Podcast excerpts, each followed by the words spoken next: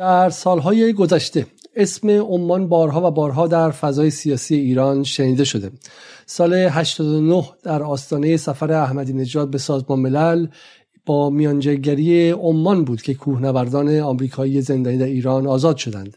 سال 91 گفتگوهای محرمانه ایران و آمریکا بر سر مسئله هسته‌ای در عمان برگزار شد. گفتگوهایی که پایه مذاکرات برجام شد و در نهایت در دیماه سال 94 و همزمان با اجرایی شدن برجام زندانیان دو تابعیتی توسط عمان مبادله شدند. در حالی که رابطه بقیه کشورهای عرب حاشیه خلیج فارس مثل امارات و سعودی و گاهی حتی قطر در مواردی با علیه ایران خصومت آمیز بوده عمان در چند دهه گذشته همیشه و همواره رابطه ثابت و دوستانه با ایران داشته. عمان چه اهمیت و معنایی در مناسبات منطقه دارد؟ و چه کمکی می‌تواند به ایران 1400 بکند؟ اصلا دلیل نزدیکی عمان به ایران در این سالها چه بوده؟ آیا نزدیکی عمان آنطور که سلطنت طلبان می‌گویند به خاطر دینی است که سلطان قابوس به محمد رضا پهلوی احساس می‌کرده؟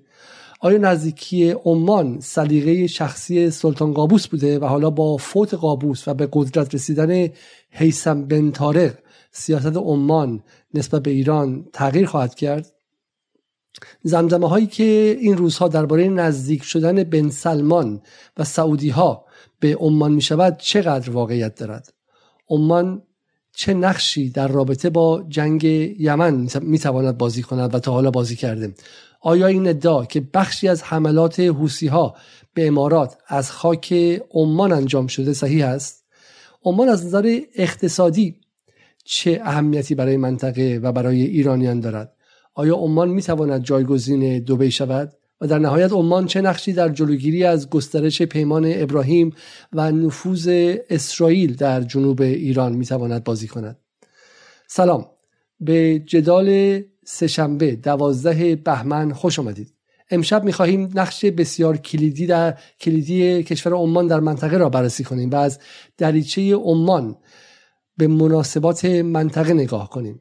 تا بتوانیم تحلیل هایمان را درباره مذاکرات هسته‌ای، جنگ یمن و خصومت هایی که از محور سعودی و اسرائیل و امارات علیه ایران طراحی و صادر می شود را دقیق تر کنیم. مهمان امشب من جواد میرگلوی بیات پژوهشگر شبه جزیره عربستان و نویسنده کانال مطالعات عمان و کتاب عمان است اما پیش از شروع روز گذشته برنامه داشتیم با آقای وحید اشتری درباره بحث سربازی. و عده خیلی خیلی کوچیکی از مخاطبان که این روزها به ویژه به خاطر مسائل سیاست خارجی جدال رو بیشتر دنبال می‌کنن تا حدی می‌گفتن که این بحث مربوط هست یا نیست. من خواستم از همین ابتدای کار این موضوع رو خیلی خیلی روشن و سریح به مخاطبان بگم. چون بخشی از مخاطبان مخاطبان قدیمی جدال هستن و ما رو در مسیری حدودا دو ساله و شخص من رو در مسیر حدودا دوازده ساله دنبال کردن و آشنایی دارن و می‌دونن که از چه سفری اومدم. ولی برای مخاطبانی که شاید جدیدتر باشن این توضیح ضروریه که ما همونقدر که مقابل زورگویی و قلدری به شکلی نیروهای خارجی نیروهای استعماری و نیروهای متحجر منطقه مثل سعودی و همینطور هم نیروی استعماری منطقه مثل اسرائیل میستیم و معتقدیم که ایرانی مستقل و مقتدر به نفع هم مردم داخل ایرانه و هم به نفع مردم مظلوم منطقه است. اما به همون شکل هم معتقدیم که ایران از درون نیازمند اصلاح در زمینه های مختلفه. اگر شما به عنوان یکی از مخاطبان توقع برنامه های پروپاگاندایی دارید که ایران داخل رو گل و بلبل نشون بده من گمانم از همین ابتدای راه باید خط و مسیرمون رو سوا کنیم و این برنامه های جدال مناسب شما نیست. ما همونقدر که اعتقاد داریم برای ایرانی مستقل باید هزینه داد و شخصا هم به عنوان یک ایرانی که در انگلیس زندگی می‌کنه این هزینه رو در حد خودم دادم و بیشتر هم خواهم داد. اما معتقدیم که اقتصاد ایران که با فساد درگیری شدید داره و از همه کسانی که مقابل فساد در ایران بیستن ما دفاع خواهیم کرد و سعی می‌کنیم بهشون پلتفرم بدیم.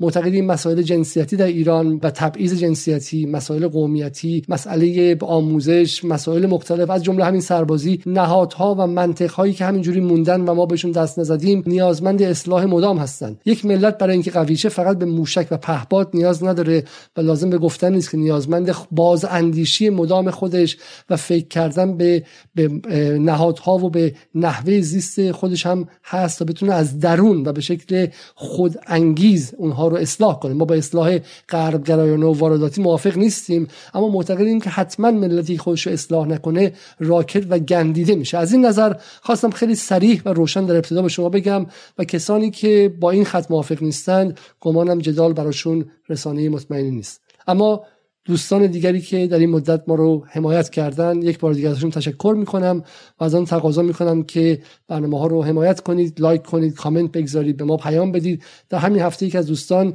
قرار شد که برنامه به ما کمک کنه درباره چین و منطقه چین بسازیم. یک از مخاطبان جدال ما دوست داریم که به صورت تعاونی اداره کنیم و شما در تولید محتوا هم به کمک ما بیاید این شما و این برنامه امشب سهشنبه دوازده بهمن درباره رابطه ایران و عمان.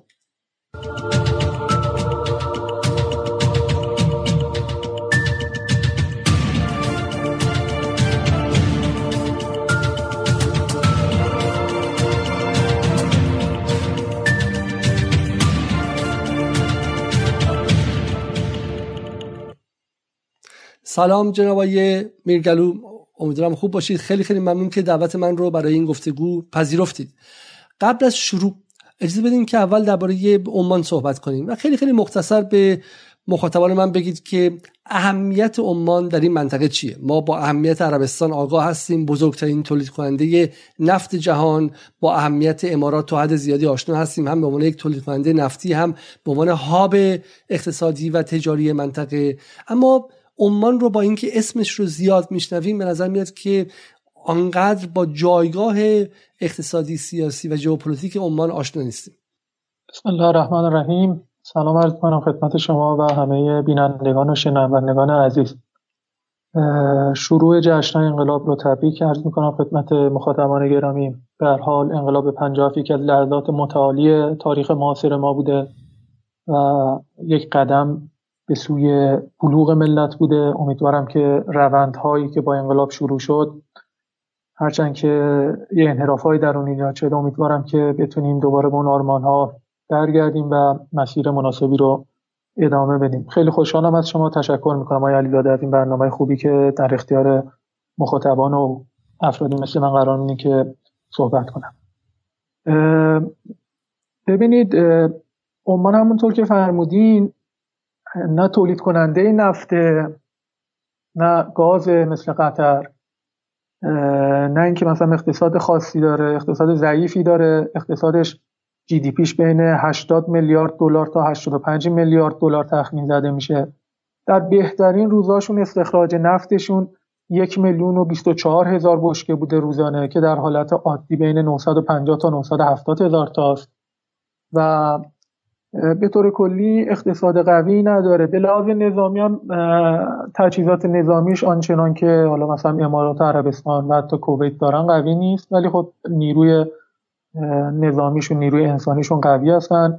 به سبب اینکه بلوشی ها یا همون بلوچی ها استخونبندی اصلی نظام در واقع بخش نظامی عمان رو تشکیل میدن. ولی خب به هر حال نیروی نظامی قوی هم نداره. بعد حالا در ادامه توضیح میدم. به لازم مذهبی هم یه مذهبی دارن که خب نمی‌تونن با مذهبشون هم عمق گفتمانی برای خودشون ایجاد کنن. جغرافیاشون هم حالا در بعد توضیح میدم. جوریه که انزوا دارن و به طور کلی عمان چون اینها رو نداره خواسته برای خودش یک پرنسیبی یک نقشی تعریف کنه که علا رقم نداشتن ابزارهای قدرت تبدیل به یک بازیگر تاثیرگذار در منطقه بشه.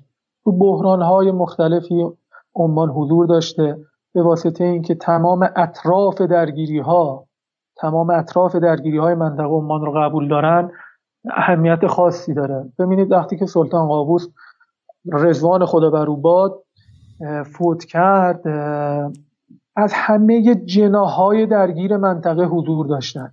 فتح اومد حماس هم اومد اسرائیلی هم اومدن. قطر و عربستان که مشکل داشتن در سطح امیراشون و پادشاهشون اومدن.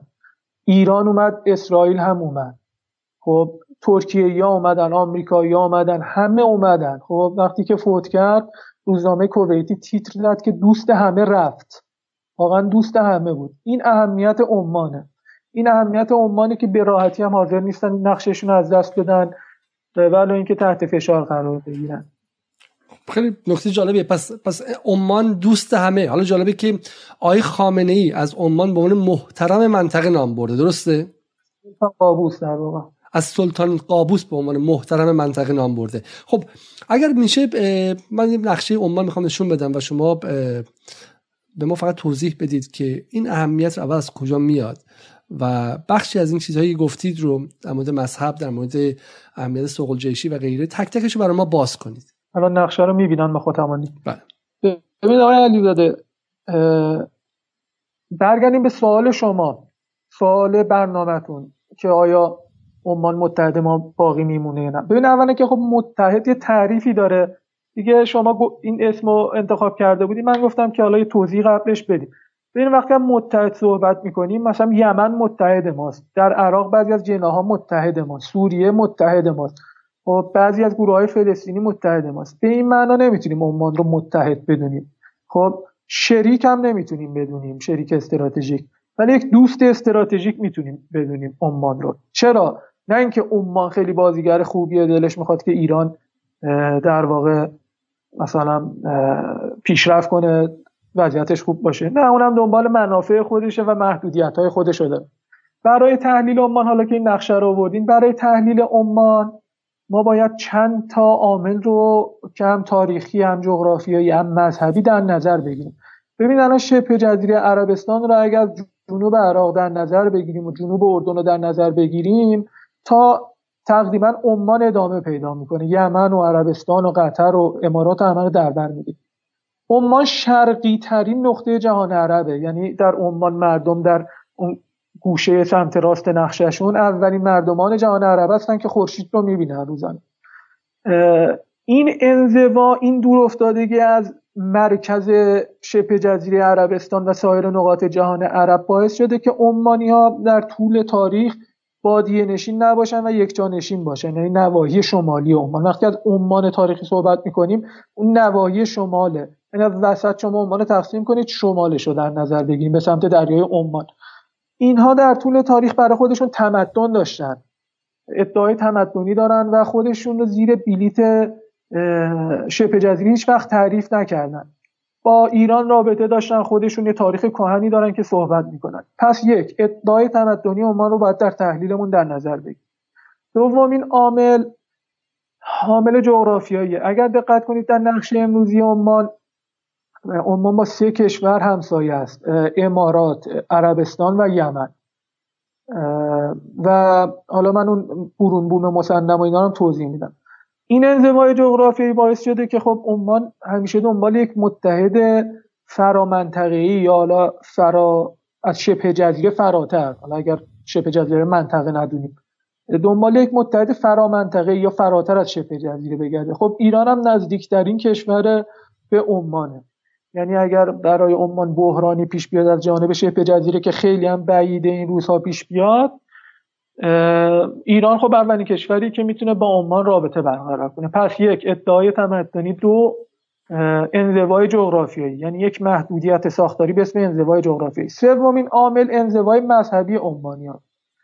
عمانیان در سال نهم هجری خیلی مسالمت آمیز اسلام آوردن و پیامبر اسلام یه حدیث شریفی وجود داره که میگه وقتی به عمانی رسیدین اونا رو فوش ندین و به اونا سلام بدین اونا در حال مردم شایسته ای هستن. تو فرودگاهشون هم زدن. حالا این متن رو قریب به مضمون گفتم. اسلام آوردن ولی خب باز راضی نبودن که برن زیر بلیت شبه جزیره عربستان. میگه بالاخره اسلام از شبه جزیره عربستان آمده بود و اینها راضی نبودن برن زیر بلیت شبه جزیره عربستان. بعد از یک مدتی که خب اسلام پیش رفت پیامبر اسلام دیگه در میان مسلمانان نبودن یه انشقاق هایی در جهان اسلام پیش آمد. این تقریبا عمر مذهبی که به اسم عبازیه در عمان حاکمه رو می‌تونیم به اندازه عمر دو فرقه مهم جهان اسلامی یعنی شیعه و سنی بدونیم. عمانی ها در واقع مذهب عبازیه یک مذهب منشعب شده از خوارج هست. خب ولی خودشون به هیچ وجه دوست ندارن که خوارج بنامنشون چون واقعا با خوارج فرق داشتن. وقتی که خوارج تو بسر قدرت داشت علیه خاندان اوموی فعالیت می‌کرد اون موقع حجاج ابن یوسف اومد چیکار کرد؟ گفتش که آقا این فرقه ای که عبدالله ابن عباز و یکی از امانی ها ایجاد کردن اینا تو خوارج اینا رو بالو پر بدیم که خوارج رو اوت کنیم فرقه تندروشون رو اوت کنیم. این بالو پر دادن به اینا باعث شد که اینا جون بگیرن و بعدم یکم هم با خوارج فرق داشتن. یکم نه که یعنی در واقع خیلی بیشتر جدا شدن از خوارج. بعد از یه مدت این رهبران خوارج که مذهب عبازیه رو ایجاد کردن بنا به اسم عبدالله ابن عباز برگشتن به عمان. خب عمان هم که همواره دلش می‌خواست که خودش رو از بلیت شبه جزیره عربستان جدا کنه دیگه. از زیر چتر اونا جدا بشه و یک در واقع ادعای تمدنی داشت. اینجا ادعای تمدنیش رو با مذهبش منطبق کرد. با مذهبش منطبق کرد و یه مذهبی به اسم عبازیه که همسن شیعه و سنیه تقریبا. شیعه شیعه, شیعه محسوب میشه یا سنی محسوب میشه؟ ببینید اصلا اساسا عبازیه چون یکم تحت فشار بودن. اولا که تغییر یکی از اصول اساسیشونه. یکی از اصول اساسیشونه و اون زمانی که حالا داشتن مذهبشون تشکیل میدنش که نمی‌دونسته اینا چی ولی واقعا نمیشه گفت شیعه هستن نه سنی. واسه خودشون یه فقه خاصی دارن که حالا من تخصص آنچنانی ندارم. ولی حالا اون چیزی که از ظواهر برمیاد مثلا قامت نمازشون مثل ماست. بعد ولی خب اذانشون شبیه ما نیست. ارزم به شما فقهشون با ما فرق داره شیوه امامتشون اصول امامت و ایناشون فرق داره. اولین دموکراسی منطقه بودن عبازی امامشون. واقعا با رأی مردم و اجماع مردم انتخاب میشه به خاطر این یه سری درگیریایی هم همیشه داشتن در طول تاریخ. مثلا الان میگن دولت شهرهای آتن اولین دموکراسی ما می‌تونیم بگیم که دموکراسی عبازیه تقریبا اولین دموکراسی منطقه بودن این عامل مذهب رو که توضیح دادم با توجه به ادعای تمدنیشون در کنار انزوای جغرافیاییشون سومین انزوا دومین انزوای اینا رو تشکیل میده. یعنی انزوای مذهبی. فرقه وهابیت همونقدر که شیعیان رو تکفیر می‌کنه همونقدر که شیعیان رو تکفیر می‌کنه عبازیه رو هم تکفیر می‌کنه. در یه سری از نواحی عمان هم وهابیت هستن ولی خب از کیاست و درایت سلطان قابوس اینا هم جلب سلطنت عمان شدن و دیگه خطری به حساب نمیرن. ولی خب به حال این انزوا وجود داره. این سه تا مسئله دو تا انزوا و یک ادعای تمدنی باعث شده که عمان در واقع همیشه دنبال یک متحد باشه. اگر نقشه رو بیارین آقای علیزاده من اون نقشه هم توضیح بدم. خب این توضیحات رو دادم به چی برسیم؟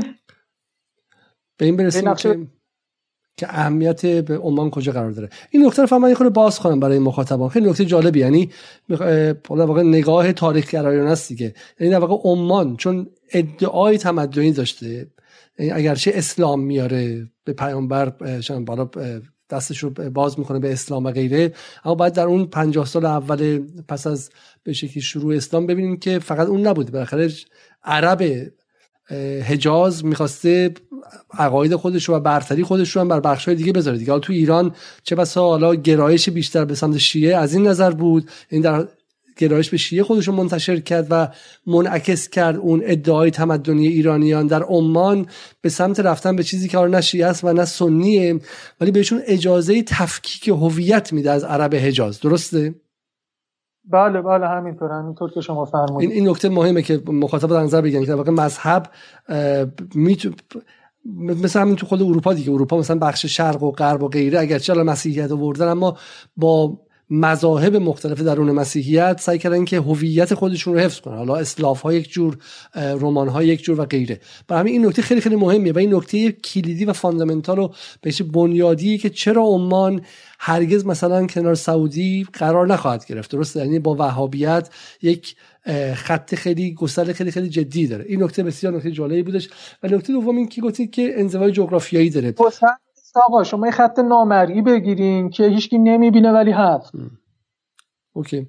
بسیار خوب گسل می‌زنه و بعد نکته و نکته بعدی اینکه حالا اگه این, نقشه عمان چون بخاطر نقشه خیلی از این کشورها توی سایکس پیکوت 1917 توی چم توی باری توی پابی مشروب خونه نزدیک پارلمان انگلیس کشیده شده دیگه. و تو همین عمان هم می‌تونی ببینی که نقشه خط حائل بین عمان و یمن رو انگار با خطکش کشیدن درسته؟ و بخشهایی از خط حائل بین عمان و عربستان رو هم همین کشیدن. ولی اون عمان تاریخی در همون جاهایی تقریبا که این عمان امروزی وجود داره درسته؟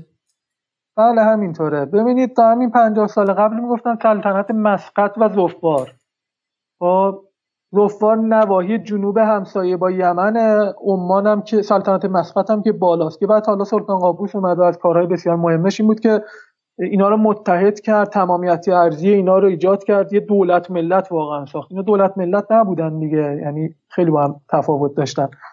ارزم به حضور شما این توضیحات رو دادم. تو این نقشه هم اگر دقت کنید خب ببینید که ایران عزیز ما بالاست و خیلی مهمه برای عمان. در واقع بهتره بگیم که اهمیت ایران برای عمان چیه؟ اهمیت ایران برای عمان چیه؟ برای اینکه بخوایم اهمیت ایران برای عمان رو در نظر بگیریم آقای علیزاده من یه بحث تاریخی می‌کنم خیلی هم مختصر. ببینید عمان تمدن داشته خیلی هم آثار باستانی داره که مونده بعد از زمان ساسانیان با ما رابطه داشتن. خب یعنی از سه هزار قبل از زمان سومریان بعد زمان ساسانیان دیگه ثبت شده کاملا کشتی ها می‌رفتن از اونجا مس می آوردن الان هم صنعت مس عمان قوی یعنی منابع مس زیادی داره که استخراج میشه. ارز مجان میگن بهش یا مجان یا مجان یعنی مس. این رابطه ادامه داشته. در طول تاریخ هم همواره از ایران به سمت عمان حرکت می شده می‌رفتن می اومدن ولی اون چیزی که ثبت و ضبط شده تقریبا از زمان پس از حجوم پرتغالیاست اینا پرتغالیا رو شکست دادن دیگه. اینا پرتغالیا نه تنها از عمان شکست دادن رفتن از شرق آفریقا هم پرتغالیا رو انداختن بیرون. خیلی سلحشورانه اون که ناوگان دریایی اینا در واقع اقیانوس هند رو در اختیار داشت ناوگان اروپایی این همه قوی نبودن. ولی متاسفانه حالا روندهای تمدنی جوری رقم خورد که این منطقه ضعیف بود دیگه. برای مثال این بنده خدا که آفریقا رو دور زد. میگن آفریقا این دور زد ماجلان بله. آره میگن اولین نفر این دور زده. این درست نیست. این عمانی هزار بار آفریقا رو دور زده بودن. حالا این اروپایی می‌خوان تاریخ رو روایت کنن. یه دونه ابن ماجد ملاح صد بار اینجا رفته اومده. این اروپایی ها می‌خوان بگن آقا ما چون تونستیم آفریقا رو دور بزنیم اومدیم شرق ما پس باید تمدن رو باید استعمار می‌کردیم اینا رو آباد می‌کردیم و فلان می‌کردیم. این درست نیست. حالا به هر حال این توضیحات رو دارم میدم که به این برسیم که خب. تاریخ ما چه شکلی بسیار خب پس دو سوال کردین. سوال اول این بود که واقعا گفتین که بپرسیم که ایران برای عمان چه اهمیتی داره. چه اهمیتی داره؟ اینو دارم توضیح میدم. صحیح توضیح بدین بله بله. آره ساسانیان ارتباط داشتیم. اومد تا زمان نادرشاه افشار حکام ما با هم دیگه درگیر شدن. تهدیدهای دیگه از شبه جزیره عربستان می‌شد. اینا از ایرانیا درخواست کردن که از نادرشاه افشار. بعد یه لشکری از بلوچستان استان فارس حالا به زعامت والیگری استان فارس بوده. اسمش یادم رفتن ارسال میشه به عمان. چند بارم در طول تاریخ این اتفاق میفته تو همون دوره تا زمان قاجاری. حتی اوایل قاجاری هم بلوشی ها که الان شهروندان عمان هستن کسر قابل توجهی از جمعیت عمان رو تشکیل میدن و خودشون رو ایرانی می‌دونن که همون بلوچی هستن به تدریج رفتن اونجا و شرکت کردن و دیگه موندن هم اونجا. الان عمان اونا رو شهروند خودشون هم می‌دونه. یه نسلشون فارسی هم بلدن ولی نسل هم سن سالای ما دیگه بلد نیستن. ولی من در خود ساحل توریستی عمان یکی رو دیدم که فارسیش از من بهتر بدون لهجه حرف می‌زد. شعر شاهنامه می‌خوند. خب ارزم به این رفت آمدا ادامه داشت تا زمان قاجار هم ادامه داشت. بعد زمان قاجار خب ما ضعیف شدیم یعنی از قبل قاجار تا اوایل قاجار ما ضعیف بودیم. عمان از این فرصت سوی استفاده کرد اومد کیش و قشم و بندر عباس و چابهار اینا رو تقریبا گرفت.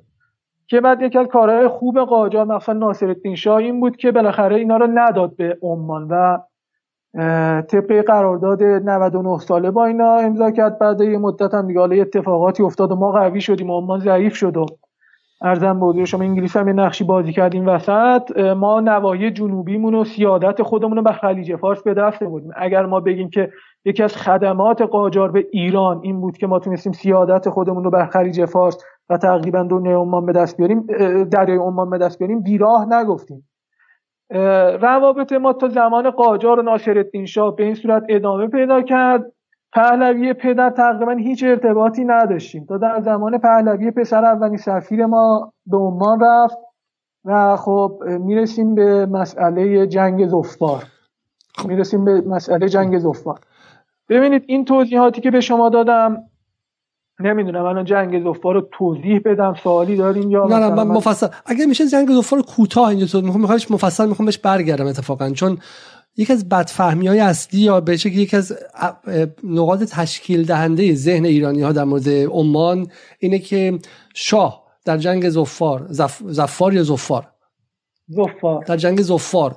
به سلطان قابوس کمک کرد. سلطان قابوس رو نجات داد و سلطان قابوس هم چنان خودش رو مدیون ممرز پهلوی می‌دونست که هنوزم بعد از انقلابم تا امروزم اگه کنار ایران میسته بعضی وقتا و این دوستی رو داره به خاطر اونه. بهش می‌خوام مفصل توی بخش کوچیک درباره افسانه جنگ زفار بهش برمیگردیم. الان کوتاه بگید تا اینکه بعدم یا اینکه می‌خوام همین الان بهش بگید. نه ببینید ما جنگ ظفار شد و ارتش ایران رفت در عمان و یه حدود 7 ده سالی هم اونجا بود که انقلاب شد و در دولت مرحوم بازرگان ما نیروهامون رو از عمان برگردوندیم. دارم این timeline رابطه ایران و عمان رو میگم بله. بعد انقلاب هم یه گروهی اومد که یوسف بن علوی هم اون موقع بین این گروه بود. امام خدا بیامرز تو جماران ساکن بود ببخشید قم ساکن بود اون موقع. رفتن قوم یه روایتی من شنیدم که گفتن که خب حاضر نشدن امام با این گروه عمانی دیدار کنن و این گروه عمانی فکر کنم با مرحوم منتظری دیدار کردن. بعد ارزم به حضور شما دیگه برگشتن دیگه جوم اون موقع جوری بود که خب مشخص بود دیگه سلطنت عمان در ایران جواب نمی‌گیره. اینا رفتن حالا اینا گذشته تاریخ دیگه بعد تاریخ رو بگیم دیگه نمیشه تاریخ رو سانسور کنیم. اینا علی‌رغم مشکلاتی که با هم همینجا متوقفت می‌کنم. پس اینکه اتوماتیک بعد از انقلابم یعنی این timeline این خط تاریخی بدون شکسته و از زمان شاه فرق نکرده این درست نیستش. بعد از انقلاب رابطه ایران و عمان مثل قبل از انقلاب بله. نبود. درسته؟ بله, بله آقا اونم دنبال منافع خودشه دیگه.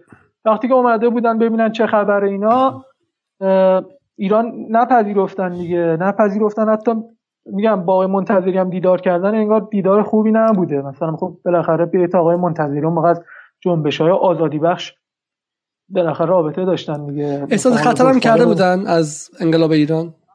آره خب آره کشورهای منطقه کشورهای مرتجع. من آقا انقلاب ایران یه انقلاب مترقی بود تو منطقه. اینا همشون گفتن خب این امواج این انقلاب به ما برسه. بیچارن دیگه همه سلطنت و اینا. حالا بماند که حالا بحث جامعه شناسی داره بمان بعد اینا علیرغم مشکلاتی که با صدام داشتن آمدن و سمت صدام ایستادن تو جنگ. جالبه بدونید که ماجرای تبس بود که هواپیما افتاد گرفتار طوفان شن شدن.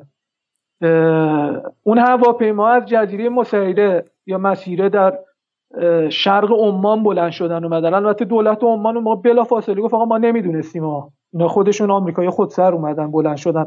بعید هم نیست که خودسر بلند شده باشن بدون هماهنگی با عمان. بعد ارزم به حضور شما وقتی که ایرانیان نیروها رو از اونجا پس کشیدن و جنگ شروع شد اینا سمت صدام ایستادن. ولی اولین کشوری در جهان عرب و شورای همکاری خلیج فارس. حالا ما که شورای همکاری خلیج فارس نبود. 1980 تشکیل شد دیگه شورای همکاری خلیج فارس. حالا تقریبا همون موقع. در کشورهای خلیج فارس اومد سمت ایران عمان بود. سال 61 وقتی که رزمندگان ایرانی با سلحشوری خودشون خرم شهر را آزاد کردن و پیشروی می‌کردن اینا گفتن آقا این ایران رو دیگه نمیشه متوقف کرد. خودشون گفتن ها. اینا خودشون گفتن و منم با اساتیدشون صحبت کردم این روایت رو داشتن. بعد از فتح خرمشهر بود که سلطان قابوس خیلی زود فهمید. گفت آقا ما باید با ایران رابطمون رو بهتر کنیم. از همون موقع گفتگوهای انجام شد. تو یکی از نشست های سران اتحادیه عرب سلطان قابوس برگشت از صدام انتقاد کرد. به سمت ایران واسطه 1364 خب هی این رابطه ما با عمان باز نزدیک شد که تو جنگ نفکشی به ما کمک کردن. تو جنگ نفکشی ما پرچم عمان بعضی از کشتیامون رد کردیم از منطقه. کمک کرد که بعد مرحوم هاشمی اومد و در سطح سفارت آقای ولایتی اولین وزیری بود که رفت عمان. بعد ادامه پیدا کرد آقای خاتمی به عنوان بلند پایه ترین مقام ایرانی پس از انقلاب رفت عمان. شاه هم که رفته بود دیگه یه بار عمان. دو بار سلطان قابوس اومد شاه یه بار رفت. سلطان قابوس هم که جشن 2500 سال اومد عکسش هم هستش. بعد که دیگه اومد وساطت های ای انجام شد زمان های احمدی نژاد. سلطان قابوس هم جالبه بدونید سلطان قابوس اولین سفرش به ایران مرداد سال 88 اتفاق افتاد. مرداد سال 88 خیلی پرچالش بود. یعنی خیلی از کشورهای دوست ما منتظر بودن که ببینن چه اتفاقی تو ایران میفته. ولی سلطان قابوس انقدر آدم با درایت و با کیاستی بود گفته بوده که احتمالا خب جمهوری اسلامی این بحران هم پشت سر می‌ذاره. حالا در حال ما می انتقاداتی به اون جریانه 88 داریم دیگه انتخابات و اینا. ولی به هر حال ما تو اون فضا بودیم دیگه. مرداد 88 سلطان قابوس اومد ایران همین عکسه تو اون فضای ملتهب که نامه اوباما رو فکر کنم تو اون فضاها بود اوورده بود به ایران. بعد ادامه پیدا کرد نامه نامه اول نامه اوباما رو هم سلطان قابوس ورد سال 88 یعنی بروکر یا به شکلی واسطه ملا... گفتگو ایران و و آمریکا در همون سال 88 هم سلطان قابوس بود و اون, و اون نامه ای که رهبری گفتش که دست شدنی و به شکلی دستکش مخملی حالا نمی‌دونم اون نامه رو نه ولی می‌دونم که حامل پیام اوباما بود دیگه.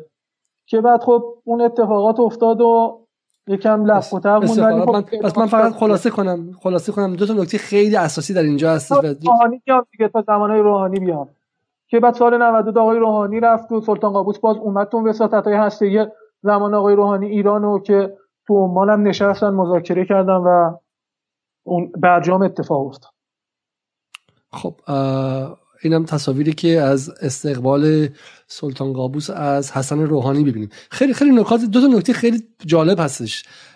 یکی اینکه بعد از انقلاب پس در اون فضای پس از انقلاب و فضای حالا به شکلی سیطره آرمان های جهان شمول و به شکلی صدور انقلاب و غیره پس یک دوره به مدت سه سال رابطه ایران و عمان خراب میشه بین سال 57 و 61 درسته؟ 58 تا 61 58 تا 61 و و لحظه ای که سلطان قابوس برمیگرده خیلی نکته جالبیه. لحظه ای که باقی ماندن نظام جمهوری اسلامی به واسطه بازپسگیری خرمشهر برش مسجل میشه درسته؟ بله. اون موقع به نتیجه می‌رسه و پیام میفرسته. و حتی ببین اون موقع انگار اشارجی کمکایی به ایران می‌کرده دیگه زمان جنگ حاکم اشارجی آقای قاسمی. خب من اینو شنیدم. حالا اینو دقیق نمیگم و این چیزی که شنیدم. بعد از اون طریق انگار مثلا سلطانم به ایران کمک کرده کمکایی کردن. عجیبه و بعد و بعد نکته خیلی درخشان دومی که سال 88 که بسیاری دیگه از دوستان ایران در انتظار بودن که ببینن که حالا 88 گسلش چی میشه و غیره همون موقع قابوس به ایران دوباره میاد و در واقع دخالت در مسائل داخل ایران نمی‌کنه و حمایتش از حکومت ایرانه نه از دولت خاتمی از دولت خاص احمدی نژاد و غیره سعی می‌کنه خودش رو به آره. دوست دوستی فراجناهی که در مسائل داخل, داخل ایران دخالت نمی‌کنه بذاره. بسیار خوب. خب برگردیم به بس اینجا بگم آقای علیزاده ببینید این تحلیلی که دادم اون انزوا خب؟ به خاطر این انزواها حداقل برای سلطان قابوس فرق نمی‌کرد. برای سلطان قابوس فرق نمی‌کرد که در ایران شاه پهلوی حاکم باشه.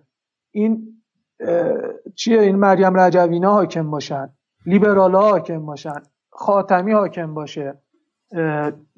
احمدی نژاد باشه. روحانی باشه. خب این با همه کار می‌کنه تو ایران. یعنی هر کسی که اگر این سلطان حیثم هم که حالا توضیح میدم چرا نمی‌تونه از این گفتمان مکتب سلطان قابوس خارج بشه فرقی نداره حالا سلطان قابوس سلطان حیثم اینا با هر کسی تو ایران کار می‌کنن چون نیاز دارن به ایران. حالا بعد جمهوری اسلامی مقتدرم که دیگه جای خود داره دیگه.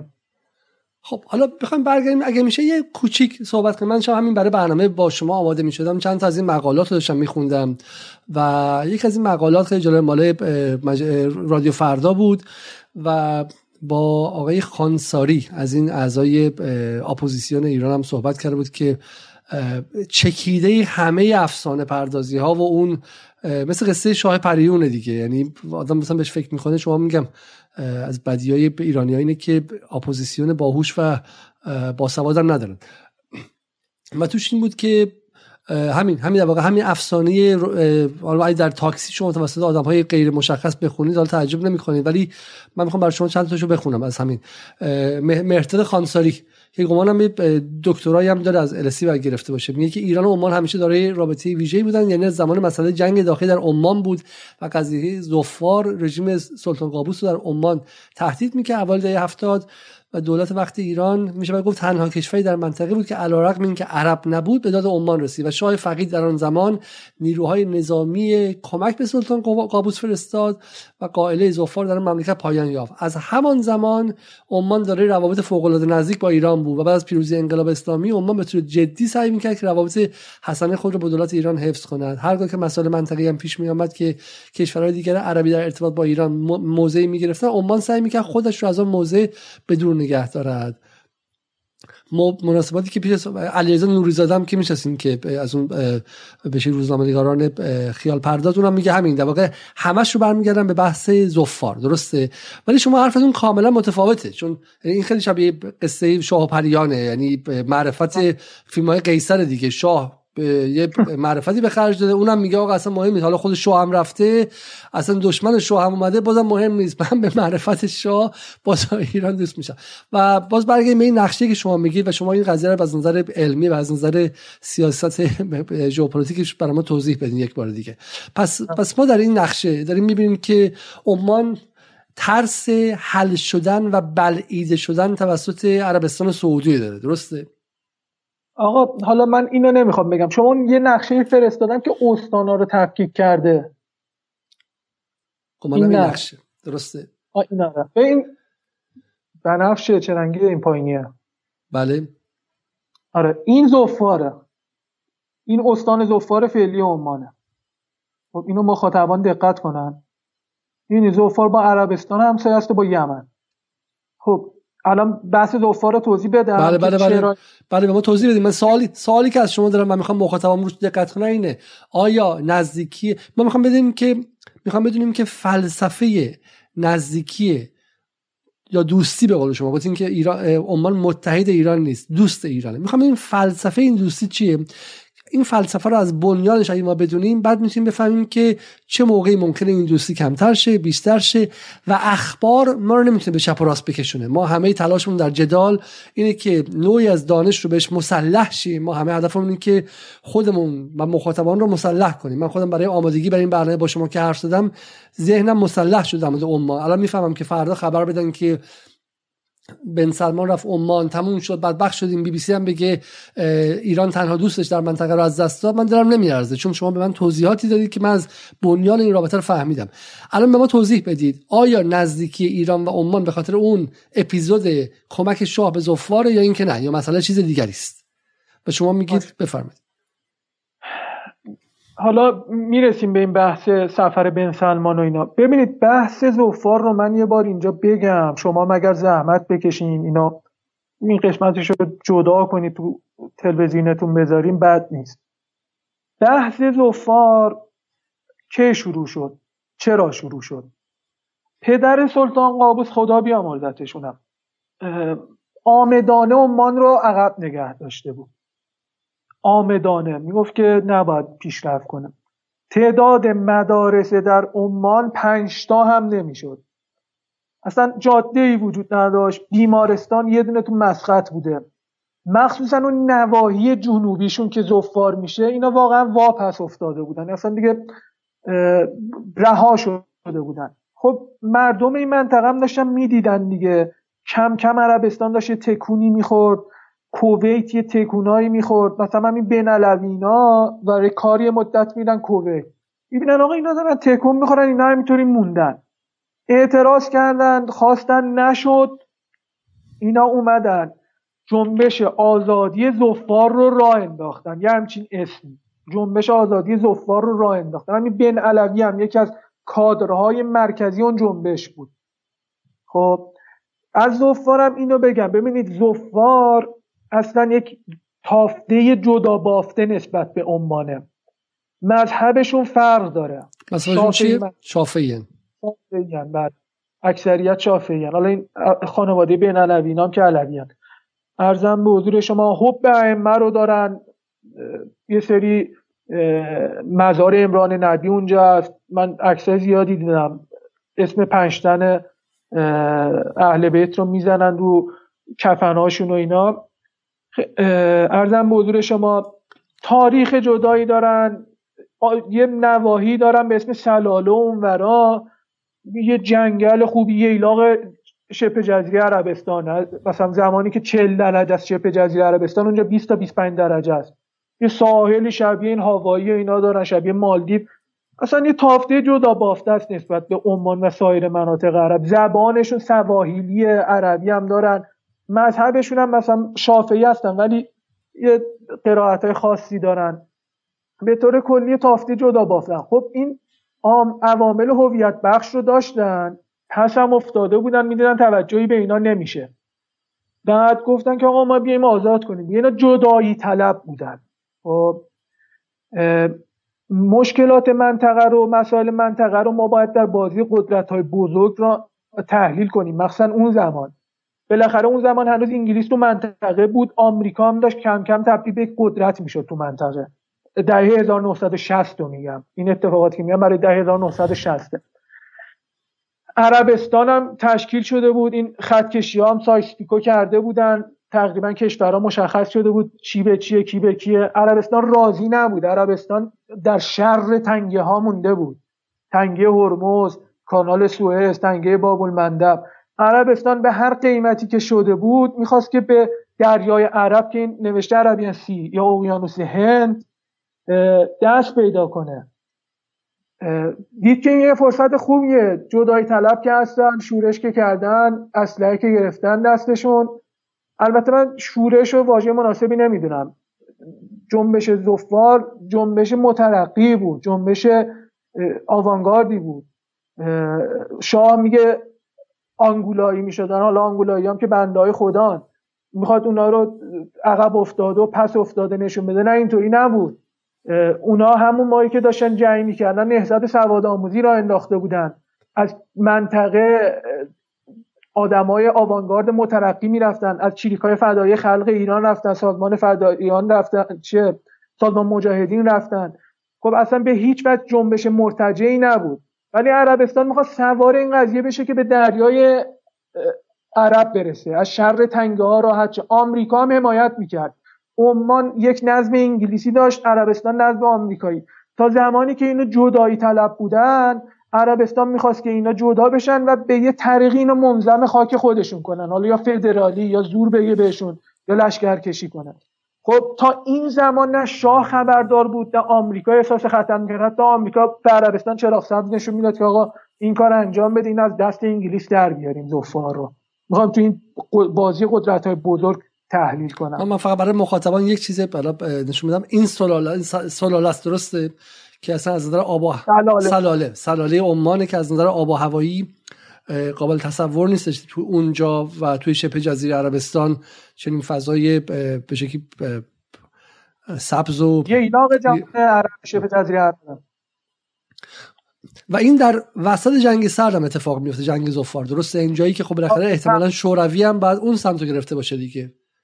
نه نه ببینید تا زمانی که اینا جدایی طلب بودن و علیه پدر که اینا رو واپس نگه داشته بود ایستادگی کرده بودن خب تا اون زمان حتی آمریکا از عربستان حمایت می‌کرد که آقا اینا مثلا یه جوری جدا کنن هم قدرت انگلیس اونجا کم کنن هم که عربستان بالاخره دسترسی به دریای عرب داشته باشه.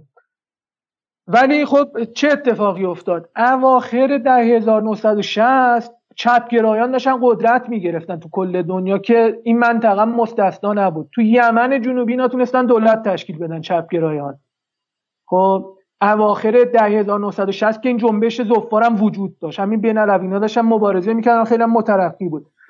وقتی که یمن جنوبی پیروز شد برای زفار یک عمق استراتژیکی ایجاد شد. اینا اصلا می‌رفتن تو یمن تجهیزات داشتن آموزش می‌دادن خودشون رو میمدن اینجا. دیگه پایگاهاشون از زیر بمباران مثلا هوایی و اینا نجات داده بودن. می‌رفتن تو مرز یمن آموزش می‌دیدن کادر سازی می‌کردن تجهیز قوا می‌کردن ادعوده رو فراهم می‌کردن میمدن اینور میجنگیدن. وقتی که این اتفاق افتاد کادرهای مرکزی جنبش آزادی بخش زفوار تغییر ایدئولوژی دادن. تغییر ایدئولوژی دادن و اصلا اسمشون هم عوض کردن. گذاشتن من جنبش چپگرایان زفار بعد گفتن جنبش چپگرایان حالا نام خلیج مجرورم نباید بگیم. خلیج عربی گذاشتن. وقتی که این اتفاق افتاد هم شوروی هم چین اومدن. شوروی و چین هم دنبال موندن که زفاریا رو بکشن سمت خودشون. تو یمن جنوبی هم این رقابت بود. خب پس زفار یه جنبش جدایی طلب مترقی بود علیه ارتجاع پدر سلطان قابوس. بعد که یمن جنوبی در اواخر دهه 1960 پیروز شد و اینا تغییر ایدولوژی دادن تبدیل شد به یک جنبش چپگرا که این بین اینا دیگه نرفتن بین اونا. یه مدت جنگیدن بعد دیدن نه دیگه این قضیه قضیه خودشون نیست و خارج شدن. که سلطان قابوس بهشون افتاد و وزیرش کرد. ببینید چی کار کرده مثلا. ببین چه کیاستی داشته. چه آدم عاقلی بود. یکی از رهبران اسلحه به دست آورد وزیر خارجه خودش کرد. باید یاد بگیریم. ارزم به حضور شما خب پس این توضیح پس, پس, این توضیح اینه که پس, پس زفار در ذات خودش جنبش حمایت شده توسط شوروی مثل مثلا کمونیستای افغانستان نبود. جنبش بومی واقعی اعتراضی بود به اینکه پدر سلطان قابوس آمدانه داشت اون بخش رو عقب نگه می داشت و کشورهای اطراف هم داشتن خیلی خیلی رشد می‌کردن و درونی بودش و بعدم که حالا چپگرایی به شکلی وابسته به چین و روسیه شدن اونا عقب کشیدن. من فقط چند تا از عکس های زفار رو برای مخاطبان نشون بدم. این بخش چپگراست که این خانم به شکلی خیلی خیلی نمی‌تونم بگم کیه. ولی خب ببین وقتی هم چه که چپگرایان اونجا اومدن رو کار اونا مترقی بودن دیگه. اونا مرتجع نبودن. و همینطور این عکسایی که به شکلی فقط گمانم مثلا از جنبش بهداشتی و از جنبش آموزش جنبش آموزشی و برای برای کشور عربی که چون عمان مثلا مثل یمن دیگه هنوزم گمانم خیلی سنتی باشن از مسئله جنسیتی و زنانی که شبیه عکسایی که بعد از انقلاب ایران توی مثلا بسیج و اینها ما می‌بینیم از زنان مسلح شده درسته؟ و این درست 20 سال قبله که هم زنان حالا حجاب دارن همین که اسلحه دستشونه. کلاشینکوف هم هستش گمانم درسته؟ آره. خب خب در این شرایط بله بله بله, بله. ببینید این زمان که اینا چپگرا شدن و دیگه اومدن شعار شعار جماهیر سوسیالیست خلیج عربی رو سر دادن خب دیگه آمریکا احساس خطر کرد دیگه. یمن هم برده بوده اینا هم داشتن پیش می‌رفتن واقعا هم داشتن پیش می‌رفتن. انگلیس و آمریکا دیگه متحد شدن. وقتی که اینا متحد شدن از شاه ایران خواستن که آقا بیان. خب شاه ایران خواستن بیا پس اینکه شاه گفته اونجا حالا میگم این حرف نجات پرستی اونجا یا آنگولای دیگه می‌شد و نمی‌دونم آنگولایی اونجا بودن و اینا اینطوری نبود. یه جنبش مترقی بود که چپگرا شدن. وقتی که چپگرا شدن آمریکا انگلیس اختلافات گذاشتن کنار و از شاه ایران هم خواستن که نیرو بیاره. چنانچه قبلش برده بود این و شاه ایران دیگه. شا... نیروهای ایران هم تقریبا 1970 وقتی که سلطان قابوس علیه پدرش کودتا کرد یه کودتا آرام. پدرش تبعید شد و این قدرت رو در اختیار گرفت. اون زمان بود که ایران حضور پیدا کرد. ایران حضور پیدا کرد و حالا اگر بگیم که چپگرایان یک تهدید وجودی برای ایران بودند میشه گفت شاه به خاطر منافع ملی ما رفت. ولی آیا چپگرایان را میشه تهدید وجودی برای ایران دانست؟ در ما خودمون چپگرا داشتیم میگه داخل کشور اون این, این, این کیهان ولی این کیهان گمانم درسته؟ نمی‌دونم آره فکر کنم. میگه منافع کشور ایجاب می‌کنند که ارتش حتی در خارج از مرزها قربانی بده تا منافع ملی و سیاسی کشور حفظ شود. پس چه جوری در اون زمان توجیه شد حضور نیروهای ایرانی؟ و چند تا از چند نفر از ایران کشته شدن توی زفار ببینید ما روایت های مختلفی داریم ولی اون چیزی که من تحقیق کردم و به نتیجه رسیدم متواتره. ما 700 تا شهید داشتیم در زفار 700 نفر. از ایران رفتن که به سری مردم پا برهنه زفار رو بکشن درسته؟ حالا به هر حال اونا ارتشی بودن به وظیفهشون عمل کردن و من اونا رو شهید می‌دونم متاسفانه الان به قبورشون هم در مشهد انگار یکم بی‌توجهی شده چون خانواده هاشون هم دیگه کم کم کم رنگ شدن پدر مادرهاشون فوت کردن همشون هم مجرد و اینا بودن دیگه پدر مادرهاشون فوت کردن یکم چیز شده. برای مثال شهید خرازی تو زفارن جنگیده. خب نمیشه مثلا اون ارتشی ها رو ما نکوهش کنیم که چرا رفتیم. بالاخره اون سربازای این کشور این وطن بودن و رفتنم با احترامم ازشون من یاد می‌کنم. و شهدای این کشور هستن. مثلا شهید آبشناسان انگار نرفت. شهید آبشناسان گفته بود که آقا اونا یه جنبش مردمی هستن ما کجا بریم اونا رو سرکوب کنیم. حالا من اصلا خورده ای نمی‌گیرم به اون سربازانی که رفتن. و بالاخره موظف بودن باید می‌رفتن. که خب حقوق و اینا می‌دادن گوش می‌رفت واسهشون میخون حالا به اونم می‌رسیم. این این سفر شاه و شاه اون موقع است که حالا خیلی سفر میره بازرسی می‌کنه و سرکشی می‌کنه از از حالا از عمان و غیره. و برعکس هم این فقط گمانم مهمونی استقبال از شاه در قصر العلم. درسته؟ بله اون قصر العلم. خب خب اینجا رسیدیم. بذار آقای علیزاده اینو بگم که بحث رو تموم کنیم زفارا. خب گفته الان این قیاسی که حضور منطقه ایران رو و حضور منطقه ایران در زمان شاه در عمان مقایسه میشه این قیاس مل فارغ آقا. مل فارغه ببینید ما در فرماندهی اون جنگ نقشی نداشت آقا یه جاهایی خود ارتش عمان جلو نمی‌رفته. ارتشی های ما می‌رفتن جلو. ما میگن که گوشت جلوی توپ ایران نگفت. تو فرماندهی اون جنگ نقشی نداشتیم استراتژی نداشتیم. یه سری از جاها که مثلا می‌خواستیم پیشروی کنیم گویا مثلا فرماندهان انگلیسی می‌گفتن نه پیشروی نکنید. به هیچ وجه حضور منطقه ایران در زمان شاه قابل مقایسه با حضور منطقه ایران در حال حاضر قابل مقایسه نیست به هیچ وجه. ما نباید اینا رو مقایسه کنیم. ما واقعا هیچ نقش فرماندهی نداشتیم. بعد من می‌خوام اینو بهتون بگم. چه منافعی در این وجود داشت که ما بخوایم چپگرایان رو بریم اونجا سرکوب کنیم در حالی که مثلا شوروی تا مرزمون اومده بود دیگه. شوروی مرزمون بود دیگه اون زمان. خب اگه چپگرایان به مرز ما می‌رسیدن تهدید وجودی بود شوروی که رسیده بود. اینور که چپگرایان عراق عبدالکریم قاسم و برادران عارف یه دوره خب چپگرا بودن دیگه. اونا هم که رسیده بودن. یعنی می‌خوام بگم که منافعی برای سرکوب چپگرایان نبود. چون آمریکا از ایران خواست ایران ژاندارم منطقه بود. خواست وارد بشه ایران وارد شد. ما متاسفانه 700 تام شهید دادیم. یه دم مجروح شد هزینه اون جنگو داریم که چند چند دلار هزینه شد برای ایران؟ آه نمی‌دونم. آماری نبوده که. حالا مثلا من یک دلایلی که با شما آشنا شدم همین بود که شما توییتی دادی میگین که به هیچ وجه نمی‌تونم حضور امروز ایران در سوریه رو با وسایل کشور منطقه با حضور شاه در عمان مشابه دانست شاه در سطح سیاست گذاری کلی و حتی فرماندهی عملیات هیچ نقشی نداشت و سربازان غیور ایرانی زیر دستور مستقیم انگلیس بودند. شاه عملا با اراده آمریکا وارد این مناقشه شد. یه خواهد در این توضیح بدی. حالا من خود تصاویرم نشون میدم واقعا تصاویر عجیبی یعنی مثلا همون موقع مثلا گوگوش بلند می‌شد می‌رفت براشون میخون یک پایگاه زفار به نام گوگوش نامگذاری شد درسته؟ یعنی همون کار تبلیغاتی که در جنگ ویتنام آمریکایی‌ها می‌کردن. در جنگ کره الویس پریسلی می‌رفت برای سربازای آمریکایی می‌خوند. در جنگ ویتنام خواننده ها و اینها میخوندن. توی جنگ کویت همینطور.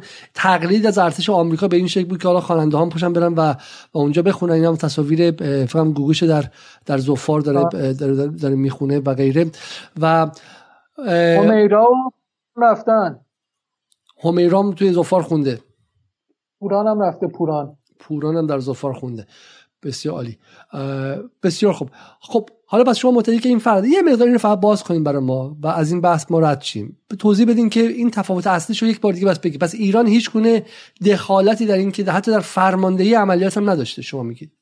فرماندهی میدانی هم من پرسیدم من چند تا سرباز رو دیدم باشون صحبت کردم البته الان که سن سالی ازشون گذشته.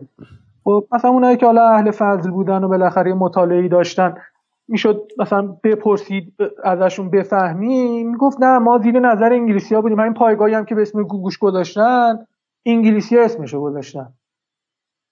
برای خوشحال کردن ایرانی هم آره. که ایرانی من مشخص توضیحاتم هم دادم دیگه در چه شرایطی ایران وارد شد و اگر سرکوب چپگرایان منافع ایران رو تضمین می‌کرد خب ما در مرزهامون در شمال و غربمون حتی حالا افغانستان دیرتر در شرقمون با چپگرایان هم مرز بودیم دیگه. چرا اونا رو سرکوب نمی‌کنیم؟ چرا رفتیم عمان رو سرکوب کنیم؟ این کتابو من خودم از خود از کانال تلگرام شما برداشتم مطالعات عمان. تجاوز ج... تجاوزکارانه رژیم شاه در عمان خاطرات یک افسر ایرانی در زفار اون موقع از داخل ایران خیلی اعتراض می‌کرد علت اهمیت قضیه اینه که تناظر یک به یک زیادی بین حضور ایران در سوریه و عمان مطرح شد و برای همین ما داریم اینجا صحبت می‌کنیم. چون گفته شد که اول انقلاب انقلابی ها عقلشون به منافع ملی نمی‌رسید. شاه رو نقد می‌کردن قبل از انقلاب نقد می‌کردن. ولی حرف شما اینه که هیچ گونه ربطی بین این دوتا اصلا وجود نداره. یعنی عمان اگه دست زفار هم میافتاد اون بخش و دست چریک ها میافتاد هیچ گونه اولا تأثیری روی امنیت مستقیم ایران نداشت و هیچ گونه ارتباطی نداشت. درسته؟ و و هیچ گونه حتی ارتباطی به سیاست داخل ایران نداشت. یعنی مثلا جایی نبود که مثلا اون موقعی فلسطین ایران دخالت می‌کرد معنی داشت چون بسیاری از انقلابیون ایران و اسلامگرایان و چپ ها در کمپ های فلسطینی آموزش چریکی می‌دیدن و میمونن تو ایران کار چریکی کنن از جمله چمران و غیره. ولی در زوفار این هم نبود. پس هیچ گونه چیزی نبود جز در حد مثلا افرادی مثل چمران اینا نه ولی چند نفر رفتن ایرانی که بین زوفاریا باشن. ولی در نهایت در واقع در نهایت هیچ گونه اثر مستقیمی روی منافع ملی و امنیت ملی ایران نداشت و فقط قضیه به فرموده بود. حالا بسیار خوب. من معتقدم که از بحث زفار بگذریم. حالا یه تصویر دیگه هم داریم از حضور سلطان قابوس در جشن های 2500 سال از این بگذریم و بیایم سفیده سلطان قابوس اون وسط نشسته عبای قهوه‌ای پوشیده امامه سفید بله. گذاشته یا مستر سفید میگن. اون مستر سفیدم وقتی می‌زنن سرشون وارد کشور میشن یعنی آقا ما با شما از در دوستی و سلامت و صلح وارد شدیم. بسیار عالی. خب حالا می‌رسیم از بحث زفار پس رد چیم که در واقع نقطه مرکزی پروپاگاندای مناطق در این سالها بوده و پروپاگاندای سلطنت طلبان در این سالها بوده. از این خارج چیم میایم برمیگردیم بعد بعد از انقلاب. من می‌خوام اینجا شما رو متوقف کنم و و بگم که این نقطه رو برای ما توضیح بدین. خیلی از مخاطبات تا اینجا پرسیدن که اگر کشوری با همه دوسته خیلی قابل اعتماد نیستش. اگه از من چند تا از کامنت های مخاطبان رو برای شما بخونم تا شاید به شما یه تصویری بده از اینکه ما باید چه پرسش هایی رو جواب بدیم. یکیش میگه که آیا احمد آقایی میگه عمان کشور تاریخی و دارای تمدن و قدرشناس دوست ما خواهد بود و خواهد ماند. انشالله یه نکته خیلی مهمی که ده ها نفر پرسیدن میگن عمان تقریبا میشه گفت سوئیس خاورمیانه است. و اینو توضیح بدین که آیا واقعا این شباهت دارن با سوئیس و سوئیس خاورمیانه. این باز یک بار دیگه این تکرار شده. این تعبیر سوئیس خاورمیانه از عمان و اینکه از لحاظ بیطرفی و ایجاد آتش آشتی کلی در منطقه این احساس صحیح هست یا خیر؟ این سوال دیگر هم جواب بدید. آقای مسعود پارسی میگه مگه میشه کسی با همه دوست باشه؟ حتی پیامبر و ائمه هم دشمن داشتن و عمان با همه دوست باشه هم با اسرائیل دوست باشه هم با ایران دوست باشه. امروزه خود خدا هم دشمن داره. پس مطمئنا اشکالی به کارشون وارده. اینو می‌تونید توضیح بدین در منطقه‌ای که پر از آتشه و مرتب داره یارگیری های مختلف میشه این داستان این که یه خورده چم یه خورده شبیه افسانه شاه پریونه که عمان با همه موفق بوده که دوست باشه و هیچ دشمنی نداشته. اول از همه با خود یمن قاعدتا باید دشمنی داشته باشه دیگه. یمنی که اون سالها کمونیستی بود یمن جنوبی بعد مقابلش بوده باشه دیگه نه؟ حداقل سال 91 با یمن منازعه ارزی داشته نه؟ ببینید تو من این سوئیس خاورمیانه رو اول بگم. این چون که مثلا تو منطقه پر بحران خاورمیانه در 20 سال اخیر وارد هیچ بحران نزاعی نشده. به خاطر این میگن. سوئیس هم چیز نشد دیگه. وارد جنگ نشد دیگه تو جنگ جهانی دوم. این به این دلیل میگن. البته اون طبیعت جنوبش هم شبیه سوئیسه. این از سوئیس. ببینید تو کتاب خانم مشیرزاده و واقعا خانم مشیرزاده یکی از دانشمندان بزرگ روابط بین الملل ایرانه. آدم کاملا این. میگه که آقا جان اخلاق فردی رو شما تعمیم ندید به اخلاق سیاستمداران در داخل و اخلاقی که در داخل مثلا پسندیده است الزاما در محیط آنارشیک بین الملل پسندیده نیست. پس این واژه دوستی رو ما اول باید بدونیم که آقا این دوستی یه زمانی از دوستی من و پسرمون من و همکلاسیم صحبت می‌کنیم. یه زمانی از دوستی ابراهیم خدا بیامرز ابراهیم یزدی با خدا بیامرز شهید چمران صحبت می‌کنیم. ما دوستی مرحوم هاشمی رفسنجانی با آقای خامنه ای صحبت می‌کنیم. خب اینا اون تعریف که من و پسرمون و من و همکلاسیم از دوستی داریم بین اینا نمی‌تونیم بیاریم. بگیم آقا اینا باید مثلا همیشه با هم باشن و هوای همو داشته باشن. نمیشه. یه زمانی هم هست از دوستی مثلا چه بدونم ایران و اسرائیل صحبت می‌کنیم زمان شاه که بعد اون دوستی به هم می‌خوره. یه زمانی هست از دوستی قطر و عربستان تو یه دهه صحبت می‌کنیم اینا دهه بعد با هم دشمن میشن. این مسئله دوستی رو شما باید واژهش رو بفهمین چیه. یعنی این دوستی که در محیط بین الملل هست الزاما این نیست که آقا مرام بذاریم هیچ پشتش حرف نزنیم هر کی پشت سرش حرف زد بزنیم تو دهنش. نه اینطوری نبوده. اگر این اینطوری می‌خوایم دوستی رو بفهمیم نه اینطوری نبوده. اما اگر می‌خوایم دوستی رو در محیط آنارشیک بین المللی بفهمیم خب مراسم ختم سلطان قابوس گواه ادعای منه دیگه. آقا اسرائیل اومد. فتح اومد حماس هم اومد. این دوتا با اسرائیل می جنگن فتح و حماس هم با هم مشکل دارن. خب الان یه اتفاقی بیفته. آیا فتح میاد داخل ایران؟ دیگه نهایت نماینده رد چندمش رو میفرسته دیگه. محمود عباس بلند شد رفت. این ورم فکر کنم یا خالد مشن رفی اسماعیل هنیه یادم نیست. خب یا زمانی که قطر و عربستان به خونه هم تشنه بودن جفتشون اومدن. حتی اینا رو جوری چیده بودن که و عربستان نخورن به هم تو مثلا نبینن هم دیگه رو. این چیه این مثلا؟ به نظر شما نمیشه شده. اصلا این کیاست سلطان قابوس بود. ببین من عمان رو در طول تاریخ نمیگم در طول پنجاه سال اخیر میگم.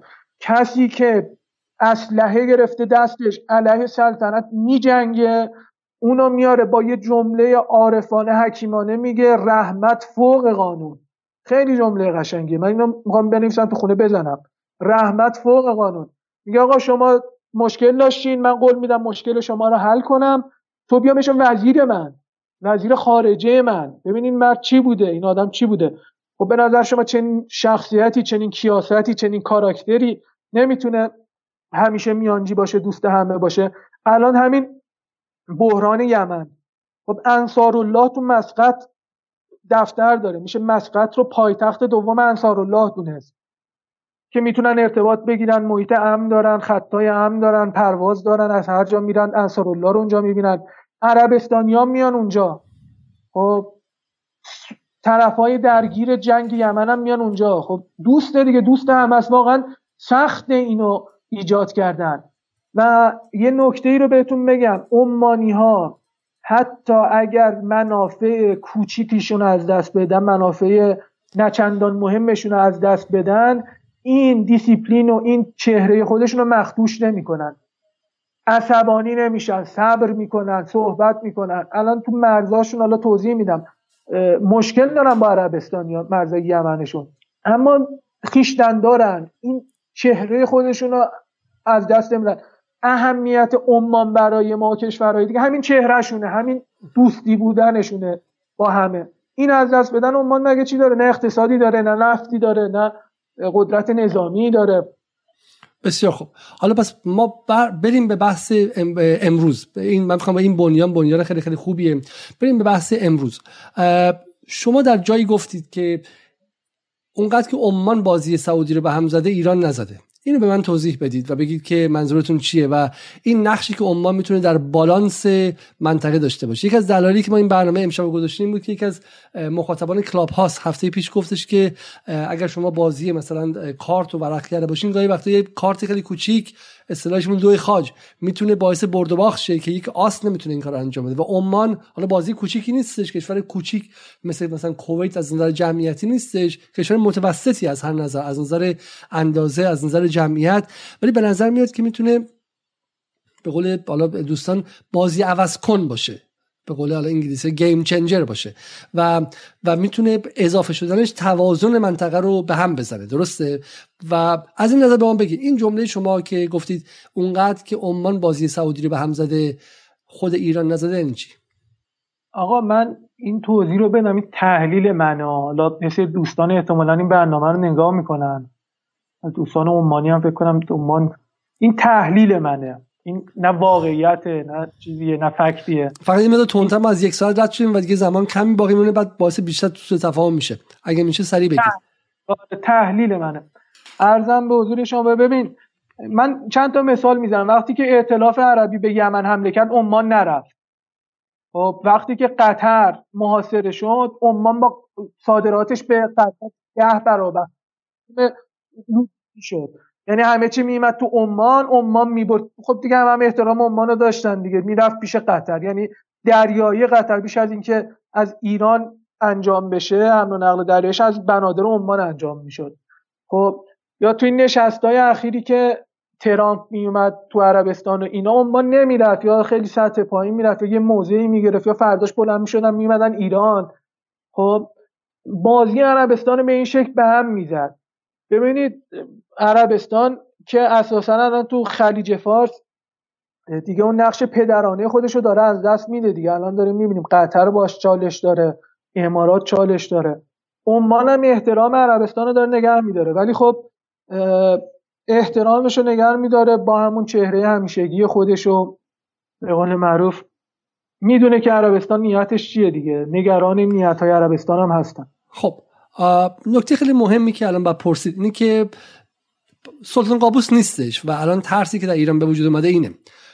در دوره جدید آیا اتفاق متفاوت خواهد بود؟ آیا این چیزهایی که در ایران گفته میشه به خاطر حالا کیاست خود سلطان قابوس و شما هم بارها به کیاست سلطان قابوس اشاره کردید حالا که سلطان قابوس نیست آیا ما باید نگران باشیم در ایران؟ ببینید سلطان قابوس مثل مرحوم امام یک مکتبی رو ایجاد کرد. یک مکتبی که برآمده از تربیت مذهبی عبازی است. برآمده از ادراکش از محدودیت هاست و برآمده از ادراکش از بازی بین الملل و چند عامل دیگه و شخصیت باهوش خودش. این مکتب رو پنجاه سال سلطان قابوس شاخ و برگش داد. یاد داد به اطرافیانش چه در عمل احتمالا باشون صحبت کرده گفته چه در خفا. این مکتب خیلی مکتب قویه. این مکتب مثل مکتب مرحوم امام مکتب قوی خارج شدن از این مکتب برای جانشین بلافصل سلطان قابوس. کار سختی حالا شاید 20 سال بعد یه تغییراتی ایجاد بشه که باز من بنا به دلایل ساختاری که عرض کردم خدمتتون و کیاستی که با سلطان فعلی و جانشینش که پسرش نشون داده باز به این دلایل میگم که عمان حداقل در میان مدت از این مسیرش خارج نمیشه. خب یه نکته ببینید وقتی که سلطان حیثم این سلطان جدید این میشه پسرعموی سلطان قابوس. سلطان قابوس بچه نداشت. یه ازدواج کرد دو سه ساله ازدواجش منجر به جدایی شد. بچه نداشت. حالا نپرسینم که چرا. به هر حال یه وصیت نامه داشت. وصیت نامه دموکراتیکی هم داشت. دموکراتیک در سطح سران قبایل. گفت آقا اگر به نتیجه نرسیم بریم وصیت نامه منو باز کنیم. رفتن وصیت نامه رو باز کردن. خب برخلاف پیشبینی همه کسانی که رو عنوان مطالعه داشتن یا دیدیم که آقا سلطان حیثم شد برادر پسرمو کوچیکه شد سلطان با وصیت سلطان قابوس. ببین یه اسعدی از برادر ناتنی بزرگتر سلطان حیثم اسعد بن تارق این اواخر که سفر می‌کرد به کشورهای مختلف تشریفاتش در حد رئیس جمهور بود رئیس کشور بود. خب یعنی در حد سلطان عمان ازش استقبال می‌شد. ولی ناگهان دیدیم سلطان حیثم شد. این سلطان حیثم هم خیلی آدم با کیاستیه که احتمالا سلطان قابوس انتخابش کرد. نکته جالبی هم این بود که تو تحلیف آخری آقای روحانی سلطان قابوس سلطان حیثم رو فرستاد ایران. یعنی این می‌دونسته که خودش وصیت نامه خودش رو می‌دونسته کیه دیگه. خب اینو فرستاد احتمالا پیامی داره دیگه. سلطان حیثم چون قدرت اسعد و نداشت برای اینکه داخل رو با خودش همسو کنه دنبال چالش با محیط خارج نمیره. این برخلاف بن سلمان مثلا برای اینکه بتونه توازن داخلیشو با قدرت های خارجی می‌خواد جبران کنه. مثل بن ملک عبدالله که مادرش تقریبا عراقی بود تو خاندان سعود جایگاه خاصی نداشت رفت سراغ قدرت های منطقه دیگه. یعنی ضعف در داخلش رو با بیرون جبران کنه. سلطان حیثم هم اینطوریه. پس بنا به مکتب سلطان قابوس و اون محدودیت هایی که وجود داره و ضعف قدرت سلطان حیثم در داخل که البته اینا نامرئی ها اینا تحلیل منه. احتمال خیلی کمیه که از ایران دور بشه. یه سوالی که هست که برای اینکه برای اینکه شبه جزیره رو بفهمیم بالاخره اینها عضو GCC یا Gulf Cooperation Council یا شورای همکاری خلیج فارس هستند. خودشون میگن خلیج و برای من همیشه سواله. بالاخره عرب هستن عرب زبان هستن درسته؟ و, بحث حالا هویت عربی و غیره حالا سنگینه براشون دیگه درسته؟ چی شدش که این سالها که عمان اینقدر مثلا سمت ایران قرار گرفت در شرایطی که عربستان و ایران به ایران مثلا به سفارت عربستان حمله کرد و غیره این دوتا با همدیگه درگیریشون جدی نشد. و مثلا یه سوالی دارم بر شما. مثلا عمان در مورد جزایر سگانه خلیج فارس تونسته موضعی مخالف شورای همکاری خلیج فارس بگیره؟ چیزی که من دیدم سکوت کرده. ندیدم که طرف ایران امارات. در مورد مسائل دیگه چی؟ چرا منزویش نمی‌خوان؟ چرا بهش نمیگن منافق؟ چرا بهش نمیگن؟ تو همین ایران اینجا نگاه جالبیه که مثلا چه می‌دونم حتی یه موقعی آیت الله جنتی در نماز جمعه داشت با آیت الله سیستانی هم حمله می‌کرد که چرا 100 درصد سمت ما نیستی خب و 99 درصد سمت مایی و غیره خب. ولی مثلا تو اونجا از این چیزا ندارن مشابه این حزب الله ندارن رابطه میگن عمان منافق شروع کنیم بهش حمله کردن بالاخره سعودی ادعا داره دیگه درسته؟ حالا الان یمن از دست داده یه موقع یمن هم زیر چتر سعودی بود به شکلی کشورهای دیگه همینطور امارات همینطور. عمان رو چگونه نتونستن به قول معروف علیهش همگی با هم متحد شن و دمار از روزگارش در بیارن؟ ببینید خب عمان اولا که بازیگری بلده یعنی اینطور نیست که ناوارد باشه بعد تو این دهه اخیر این اختلافات بیشتر شد دیگه. این دهه اخیر. تو فضای مجازی خیلی به عمان فش میدن این عربستانی ها تو فضای مجازیشون کم فش نمیدن. ولی خب میگم ببین اینا احترام همو نگر میدارن دیگه. در ظاهر خیلی با هم خوبن. ولی در هر حال میگم هنر سلطان قابوس بود واقعا. نه یعنی واقعا این هنر... ترس نباید ما داشته باشیم که الان مثلا عمانشون می‌خوان بهش فشار بیشتر آوردن. بهش فشار نمی‌خوام بیارن مثلا که بکشوننشون سمت خودشون از ایران دورش کنن. ببین عمان تو این قضیه تحریما آخرین کشوری بود که به آمریکا میپیوست تو تحریم ها به کشورهای مانند ایران میپیوست. اولین کشوری هم که از تحریما در میاد. یعنی بلافاصله میگه همه چی اوکی بیاید راحت حساباتون رو باز کنید و اینا. این بازیگری رو دارم. فشارم چرا؟ احتمالا فشارهای پشت پرده میاد. ولی ببینید اینا خیلی کم پیش میاد که این هم از بیعقلی این بن سلمان بود که اونطوری قطر رو برد تو انزوا و اینا. خیلی کم پیش اومده اینا حرمت هم دیگر تو علن بشکونن یا اختلاف داشته باشن. بعد نمی‌دونم واقعا چرا فشار خاصی رو عمان نمیارن که بعضا هم یه سری فشارا رو میارن ولی این تحلیل هم... که میگن که بهش فشار نمیارن چون فکر می‌کنن از یه جایی بیشتر بهش فشار بیارن و منزویش کنن اتفاقا هولش میدن سمت ایران و باعث میشن که به جای اینکه دوست فقط حالا به شکلی وسط باز باشه بتونه به یک متحد جدی و استراتژیک ایران تبدیل شه. ببینید آره اینجا حالا تحلیل کلیه برای همه که همه کشورها حاکمه. ولی واقعا وقتی آقای خامنه ای میگه محترمان منطقه مثلا کاش که یه خیابونی ما به اسم سلطان قابوس بزنیم تو تهران یا به اسم عمان. من چند جا گفتم. نشده. واقعا محترمه دیگه. این فرد محترمه. احتمالا اونا هم احترامش رو نگه میدارن دیگه. بعد این بن سلمان یکم دیوانه است. و یعنی خب. بقیه فکر نکنم بعد ببینین حل هم می‌کنه مشکل. مثلا اینطور نبود که بر آتش فتنه بدمد. تو قضیه قطر حلم می‌کرد. یعنی به قطر کمک میرسونیم منم می‌رفت با عربستان میشه می‌گفت آقا بدین حل کنیم. به قطر می‌گفت آقا بیا راه بیا. این حل کردن قضایی هم خیلی مهمه. خب حالا برگردیم به این بحث نزدیکی بن سلمان. بن سلمان در این چند ماه خیلی تلاش کرده. هم از نظر اقتصادی سرمایه گذاری کنید توی عمان. شما خودتون عدد رقم ها رو بگید. تلاش بن سلمان یک تصویر سی ثانیه یک دقیقه به ما بدید. از تلاشی کرده که به سلطان جدید عمان نزدیک شه و چقدر این می‌تونه تاثیر داشته باشه. آیا این نزدیک شدن بیشتر و بیشتر سعودی و سرمایه گذاری بیشتر به معنی دور شدن تدریجی از ایرانه؟ ببینید وقتی که سلطان ایسم حاکم عمان شد جای سلطان اومد دو تا اتفاق افتاد. یه نفت ارزون شد. همین که کرونا آمد خب این دو تا عامل باعث شد که اقتصاد عمان پت پت کنه. وابسته به نفت و توریسم هم هست. توریسم هم که کرونا آمد کاهش پیدا کرد. خیلی مشکلات اقتصادی داشتن. بعد یه سری مشکلات ساختاری اقتصادی هم داشتن که کسری بودجه می آوردن و همیشه دولتش. سلطان هم اومد مالیات گذاشت و حامل های انرژی رو گرون کرد.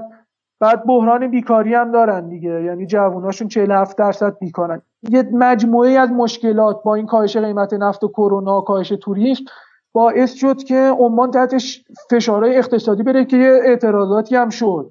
هم تو جنوب عمان شد هم تو شمال عمان تو شهر سهار شد که جمع شد.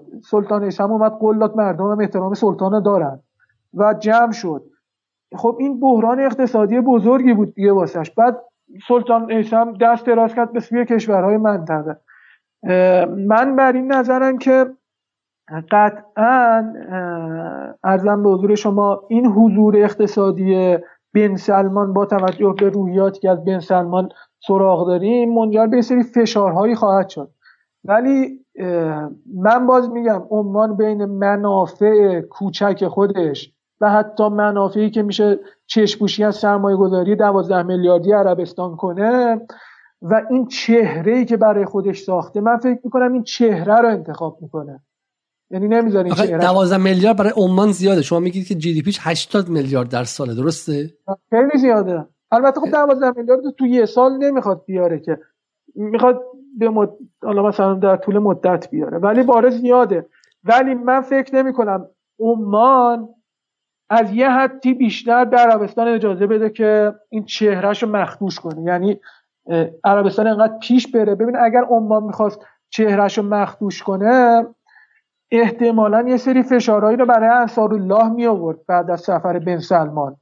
ولی حداقل در سفر آقای عبداللهیان به عمان ما دیدیم که انصار الله به راحتی اومد با آقای عبداللهیان دیدار کرد.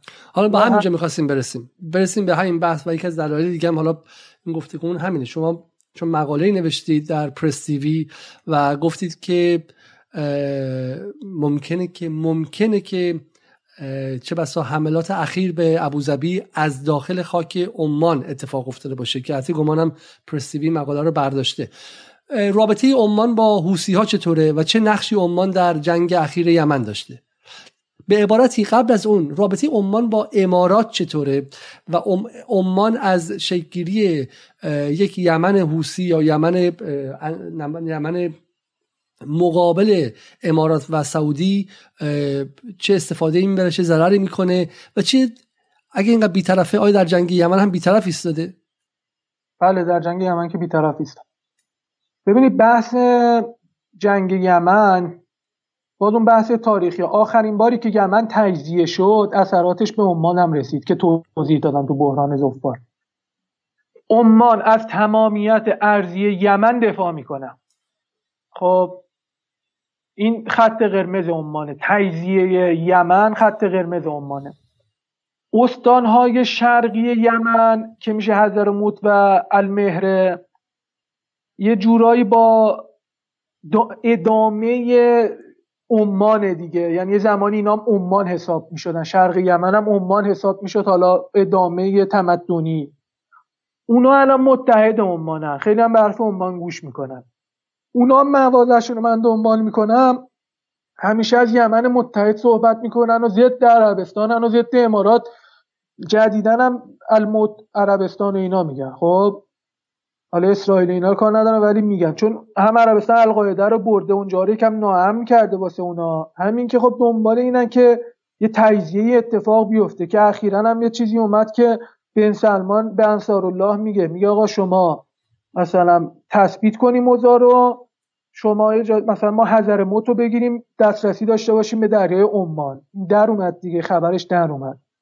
مثلا این نشون میده که اینا دنبال تجزیه یمنن. هر جا که تجزیه یمن بخواد اتفاق بیفته عمان منافعش رو در خطر می‌بینن این مجلس چرا جنوب چرا چرا یه خود بیشتر توضیح بدید؟ آخر... آخرین بحرانی که عمان داشت همین از یمن جنوبی تغذیه شد دیگه تقریبا. خب بعد الان برای مثال این اینه که مثلا ما بشینیم کردستان عراق تجزیه بشه. خب چه خطری واسه ما داره؟ ما نباید بشینیم این اتفاق بیفته دیگه. چنانچه که خب اون سیاست خیلی خوب ایران که رفتن یه فاتحه داد خدا میامرز سردار سلیمانی. طرف یه فاتحه سر مزار جلال طالبانی داد. فرداش نیروهای کرد رفتن کرکوکو گرفتن نیروهای اتحادیه به همراه شیا رفتن کرکوکو گرفتن و قائله تمام شد. خب اگر اونجا تجزیه می‌شد به نظر شما ما مشکل نداشتیم تو نوایی که دای تجزیه و جدای طلبی دارن؟ عمان هم دقیقا با همین منطقه. بعد ببینید امارات مجلس جنوبی رو چیز می‌کنه مجلس جنوبی هم بیش از همه دنبال تجزیه یمن رو بر تبل استقلال خودش میکوبه. ارزم به حضور شما امارات هم اخیرا داشت توی سری نواحی پیشروی می‌کرد. من آقا تحلیلمه. من نمیگم. حالا این پرستیوی هم دوستان پاک کردن. بنا به چیز دیگه. از یه جایی گفته بودم پاک کنن انگار. من این تحلیلمه. فکر نیست. من نمیگم که از خاک عمان زده. ولی میگم چرا ممکنه که عمان چششو ببنده؟ و اینم اصلا ممکن درست هم نباشه. اصلا یه حرف مفتی. این البته کارشناس الجزیره گفت. من دارم میگم چرا ممکنه که این اتفاق بیفته؟ یعنی عمان بعدش نمیاد. ترمز امارات رو بکشه. این تحلیل منه آقا جان این فقط تحلیل منه. چرا؟ یعنی من... یه خورده در مورد آره. منازعات عمان و امارات اگه میشه با بگید. ببین عمان اماراتی مشکلات مرزی دارن. خب اخیرا هم اخیرا که نه یه سال و نیم پیش چند تا جاسوس اماراتی رو گرفتن. بعد تو عمان. بعد یه جاسوس حالا اماراتی ها میگن. میگن یه جاسوس عمانی رو ما گرفتیم. این جاسوس عمانی رو بنده خدا رو سه چهار سال زندانی کردن. این ها اماراتی رو آزاد کردن. بین اومد یه تیکه انداخت. گفتش که آقا احترام همسایه واجبه. یه همچین حرفی زد. گفتش ما احترام همسایه رو نگه میداریم. یعنی یه همچین چیزی از عمان چش پوشی می‌کنه. یعنی امارات یه کم دنبال فتنه است. دیدم هم که این فیک های توییتر و اینستاگرام حالا هر جای دیگه عمانیا شاکی هم میگن اماراتی اینا رو دارن مثلا حمایت می‌کنن که تو فضای مجازی علیه ما حمله کنن چنانچه که می‌کنن. خب حالا این نقشه رو خوب زدی و بردیم ببین الان اون جنوب تنگی هرمز رو میارین اون نقشه رو که استانای عمانه اون بالا اون اگر اون بالای بالا جنوب تنگی هرمز اگه معلوم باشه معلوم نیست اینجا. آه اون رنگش هم قرمز داره. به اون بالای بالا می‌بینید جنوب تنگی هرمز اونجا یه استانی به اسم مسندم. اونجا خاک عمانه. دقت کردین از اونجا تا جزیره لارک ما مثلا شب اگه هوا خوب باشه میشه چراغای دو طرف و دید. اونجا هم خاک عمانه. اون یه اهمیت فوق استراتژیک به عمان در تنگه هرمز داده دیگه. بعد اون هم خب قبایلش با مسقط اون موقع اعتلاف کردن و بیعت کردن دیگه اونا مونده زیر نظرش بعد یه نقطه قرمز هم باز می‌بینید تو نقشه. اونم باز خاک عمانه. وسط خاک امارات اون باز خاک عمانه اگه دقت کنید.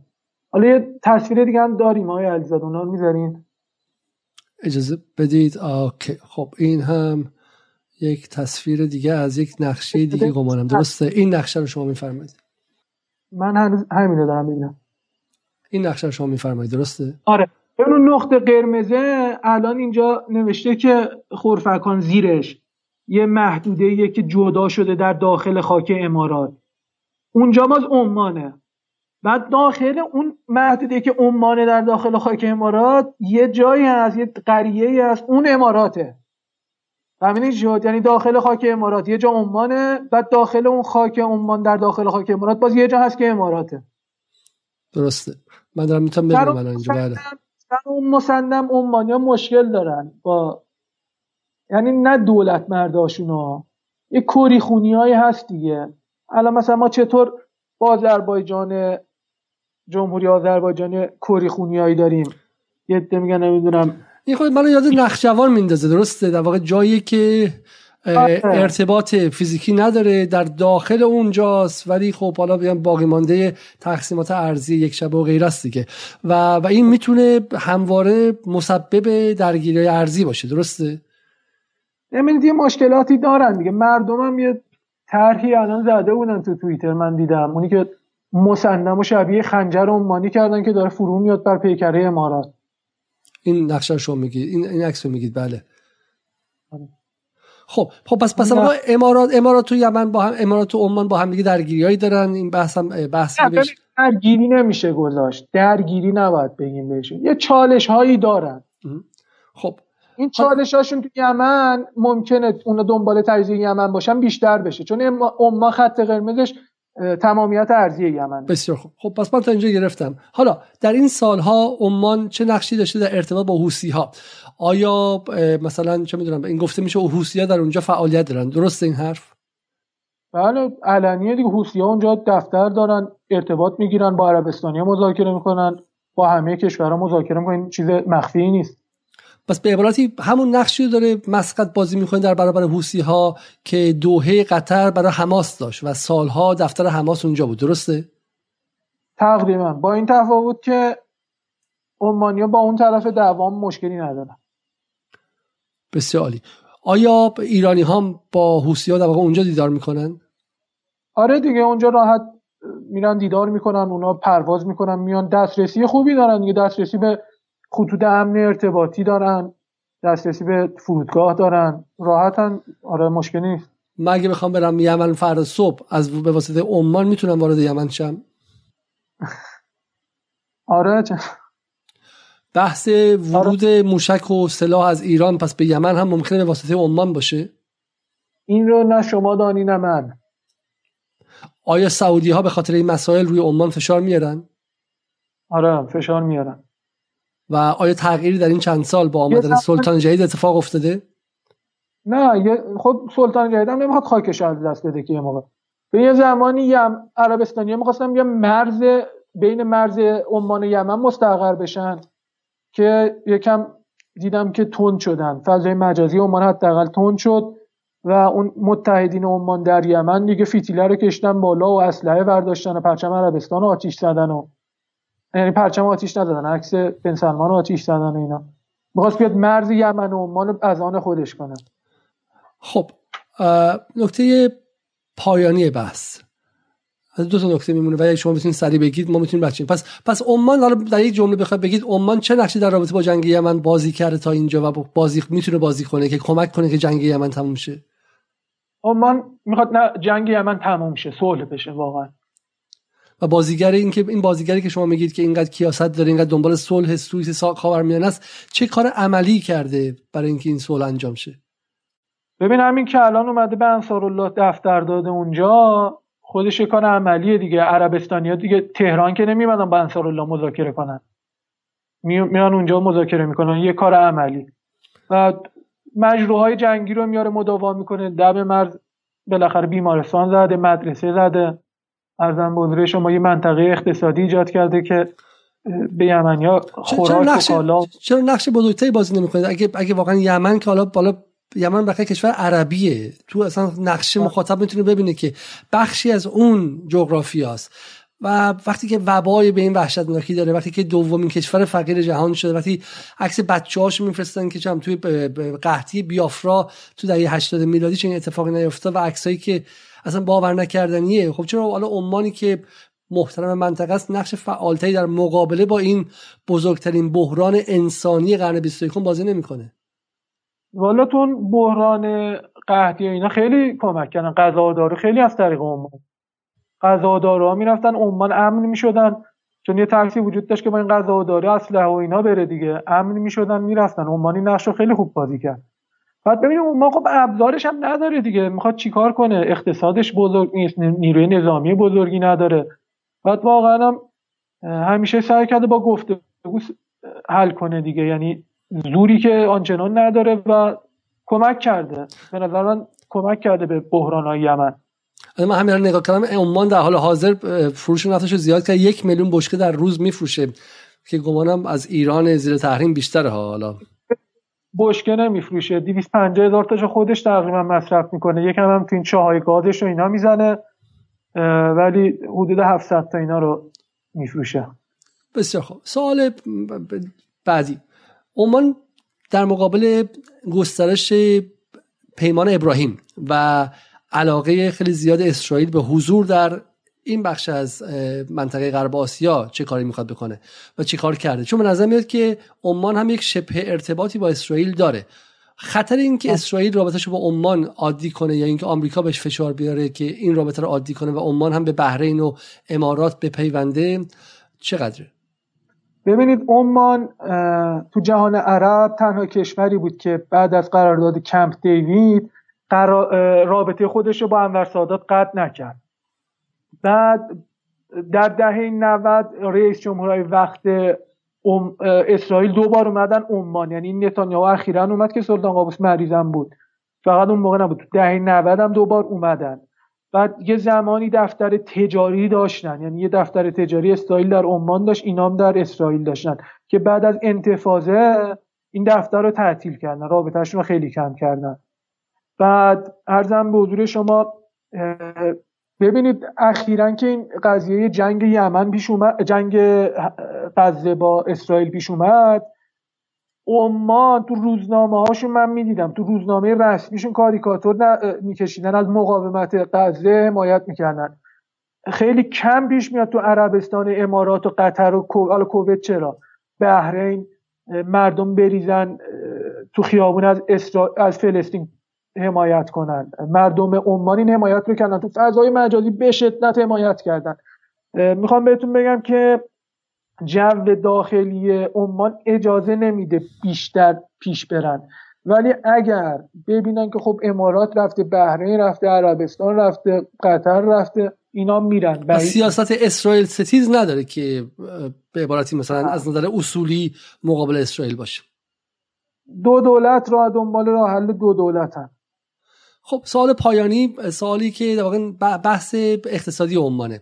گمانم خب یکیش میشه در واقع کمک به ایران مقابل تحریم ها و دوم اصلا اینکه بالاخره بخشی از بالا ایرانیان متاسفانه سرمایه داره خارج میشه و این متاسفانه در دو دهه گذشته به سمت دبی و امارات بوده کشوری که ما در موردش برنامه خواهیم داشت در جدال و معتقدیم که چه بسا اسرائیل دوم منطقه است کشوری بسیار خطرناک برای منافع ایران و ادعی میگن که ممکنه عمان بتونه جایگزین دبی شه.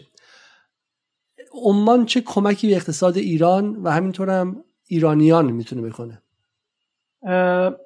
ببینید عمان آخرین کشوری بوده که به تحریما میپیوسته و اولین کشوری که از تحریما در میاد این نکته اول.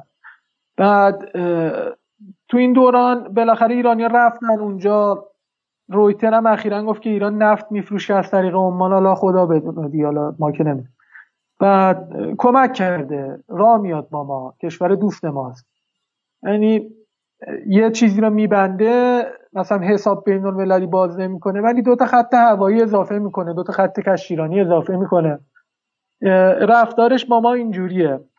بعد یه ظرفیت هایی داره که ایران می‌تونه کمک کنه. الان این یه شهر نانو می‌خواستن ایجاد کنن اصلا نمی‌دونم الان اونطوریه یا نه ولی تا همین 6 7 ماه پیش که من چک کردم آخرین بار پایین سایت نانو سیتی آف عمان شماره تماس های ایران بود آقا.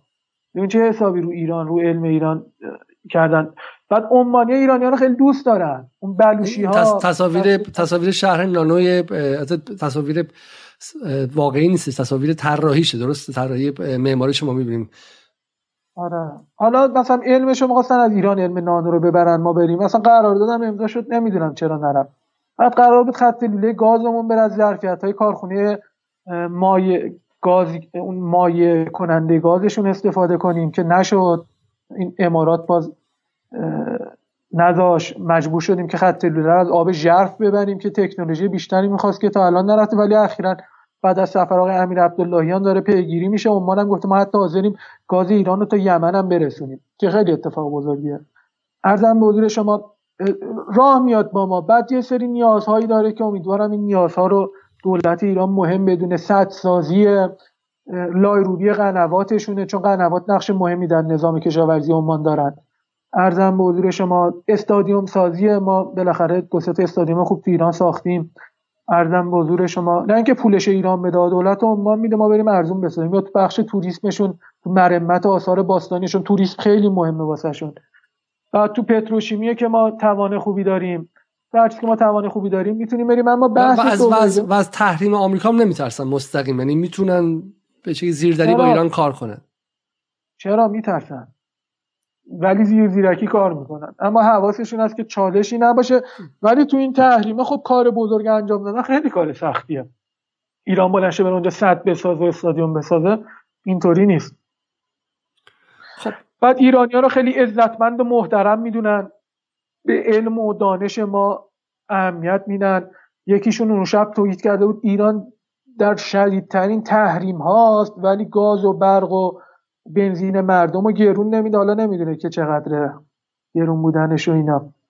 ارزم به حضور شما من چین شرایط چند تا از دوبی دوبی آیا عمان می‌تونی دوبی منطقه شه بله. این ساختار رو داره. ببینید همین که یه ارادی در تصمیم سازان ایرانی انجام اتفاق افتاده که ما بریم سمت عمان. ولی خود عمانی ها هنوز این ظرفیت رو ندارن و خودشون هم گفتن گفتن ما نمی‌تونیم جایگزین دبی بشیم. ولی شک نکنید که عمان در 20 سال آینده جبل علی دبی رو ضعیف می‌کنه. چنانچه که چابهار و بندر گوادر و بندر فاو ضعیفش می‌کنن جبل علی رو بسیار عالی. من فقط یک چند تا از کامنت ها رو می‌خونم. خیلی کامنت ها مورد چیز بودن خوشحال از برنامه و میگن خیلی برنامه خوبی بوده و و من فقط یه نکته رو قبل از اینکه برم رو کامنت ها می‌خوام یک بار دیگه اشاره کنم چون چیزی که خودم از شما یاد گرفتم و حالا نکته شاید ریزی باشه اما می‌خوام یک بار دیگه مخاطب دقت کنه. چیزی که آقای میرگلو گفتم و بابش دقت کرد این جایگاهی است که عذر می‌خوام جایگاهی که در بالای عمان تکه سبزی که شما می‌بینید جایی که تنگه هرمز شکل می‌گیره بین ایران و امارات نیست. آن تکه بالای امارات عمانه. همونی که می‌بینید در اونجا آبی دیده میشه. این نکته به نکته خیلی خیلی کلیدیه و و جا که دقت کنیم. برای همین به شکلی بستن تنگه هرمز نیازمند به عبارتی صبوری عمانه که ما این رابطمون با عمان چنین اجازه را میده درسته؟ ببینید عمان هم استقبال می‌کنه از این چالش چون امارات نسبت به اونجا ادعا داره. وقتی این چالش ایجاد میشه جامعه جهانی میاد عمان مخاطب قرار میده دیگه. یعنی همه میان نقشه نگاه می‌کنن اینجا عمانه. یه جوری اون خاک به عمان رسمیت داده میشه دیگه. یعنی آمریکا میاد با عمان مذاکره می‌کنه که اگه خواستیم یه کاری کنیم تو به ما کمک کن پایگاه بده به ما. بعد همه دنیا میان نگاه می‌کنن می‌بینن اینجا خاک عمانه. یه جورایی رسمیت میده ولی خب پایگام که نداره آمریکا در عمان. تنها کشور این بابا داره داره. جزیره مسیره شرقش داره تو همون مسندم جنوب تنگه. پس پس پس اوکی. پس رابطه نظامی مشابه داره. در مقایسه با رابطه که مثلا با قطر یا مثلا با بحرین و امارات داره چی؟ نه اونطوری نیست. چون عمان تهدیدی عمان رو چیز نمی‌کنه که اونجا ببره پاتریوت بذار و هواپیما ببر و ولی هستن نظامیان آمریکایی هستن. بسیار بعد کشتی انگلیسی رو که گرفتن یه قل دو بازی می‌کردن باش اینا رفتن از اون ببین تنگی هرمز اینطوریه که از سمت ایران وارد میشن از سمت عمان خارج میشن. قوانینش اینطوریه. یه 6 7 کیلومتر بیشتر نیست اونجا. اون قسمتی که میشه با کشتی رفت. بعد ایرانی رفتن اون کشتی انگلیسی ها رو از آب عمان کشیدن آوردن اینور انگار عمانی ناراحت هم شده بودن از این قضیه. من سوالایی می‌پرسم شما همیشه سی ثانیه جواب بدین. اگر عمان تحت فشار کشورهای عربی قرار بگیره ممکن تغییر موضع بده؟ الان که نداده. اوکی سوال بعدی.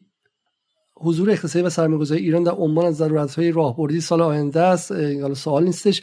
این یکم بگید آی تفرشی بگم گمانم مجید تفرشی رو میگه. ادعا کرده که تو عمان اگر به خلیج فارس جرمه و جرم محسوب میشه. آیا این حرف صحت داره؟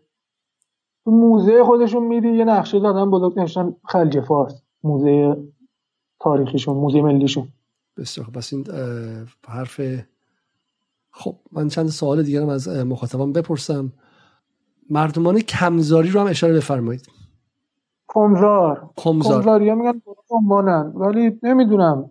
یه بنده خودی لور شناسی میگم لور زبان شناسی که لور شناس خوبی هم هست اتفاقا یه سو توضیحاتی بهم داده ولی من چون درگیر رساله بودم voice شد یه ساعت بهم توضیح داده بنده خدا. یعنی میگه که ایران گاه برای دور زدن تحریم ها پرچم نفتش رو با پرچم عمان میفروشه. این آیا با آگاهی عمان و عمان همکاری می‌کنه؟ والا رویترز گفته که ایران می‌بره از طریق عمان صادر می‌کنه نمی‌دونم. نگاه شما به این توسعه به این گزارش میگه عمان در حال توسعه است و هنوز به اون توسعه کافی نرسیده. بعد از پشت سر گذاشتن این دوره تازه چهره واقعی و جایگاه واقعیش مشخص میشه. شما موافقین با این گزاره؟ عمان پیشرفت خواهد کرد. عمان ظرفیت خوبی داره. توسعه واقعا به اون سطح توسعه که حالا قطر و کویت و عربستان و بحرین داشتن نرسیده. سوال دیگه می‌کنم. میگه دوستی از یکی بودن ایدولوژی میاد بعد ایدولوژی حکومتی عمان بررسی شه که آیا با ایران همسو هست نه؟ من می‌خوام این سوال برعکس بپرسم. تو ایران بعضی ها این بدفهمی دارن که وقتی ما میگیم دوستی فقط با هم ایدولوژی مونه یعنی ما مثلا تو منطقه و بگردیم با شیعه دوازده امامی ولایت فقیهی ارتباط داشته باشیم. در حالی که حداقل هم آقای خامنه ای نگاهش نیست هم سردار سلیمانی تا وقتی که زنده بود چنین نگاهی نداشت با پوتین و با بشار اسد و غیره و منافع رو متفاوت می‌دیدن و, و ایران با آمریکای لاتین کمونیست هم خیلی راحت کار کرده و اتفاقا آرمان های خیلی خیلی فراتری داشته از این نگاه. تو ایران کسی تا بال ایراد نگرفته که ما با این امانی های خوارجی عبازی اصلا چجوری کار می‌کنیم؟ آقا اینا خوارج نیستن. ببینید عمانی ها چون اینا مقلیت بودن ما مقلیت بودیم تو طول تاریخ خیلی کم با هم نزاع کردیم. نه نه این حرف اوغلا رو می‌فهمم. دارم میگم گروه های تندروی نیستن که بفهمم آره. این ایدئولوژی همه کشورها ایدئولوژی هن. الان نولیبرالیسم مگه ایدئولوژی نیست؟ از تیپ و قیافه منو داره تحت تاثیر قرار میده تا فکر من. اینم ایدئولوژیه دیگه. همه کشورها ایدئولوژی یه مرامی دارن. ولی من که خودم معتقدم که تو منطقه نه اخوانی ها نه امارت اسلامی تو کشورهایی که اکثریت اهل سنتن یا شیعه نیستن سکولارها متحدمان. ما باید بریم سراغ سکولارهای منطقه با اکثریت اهل سنت.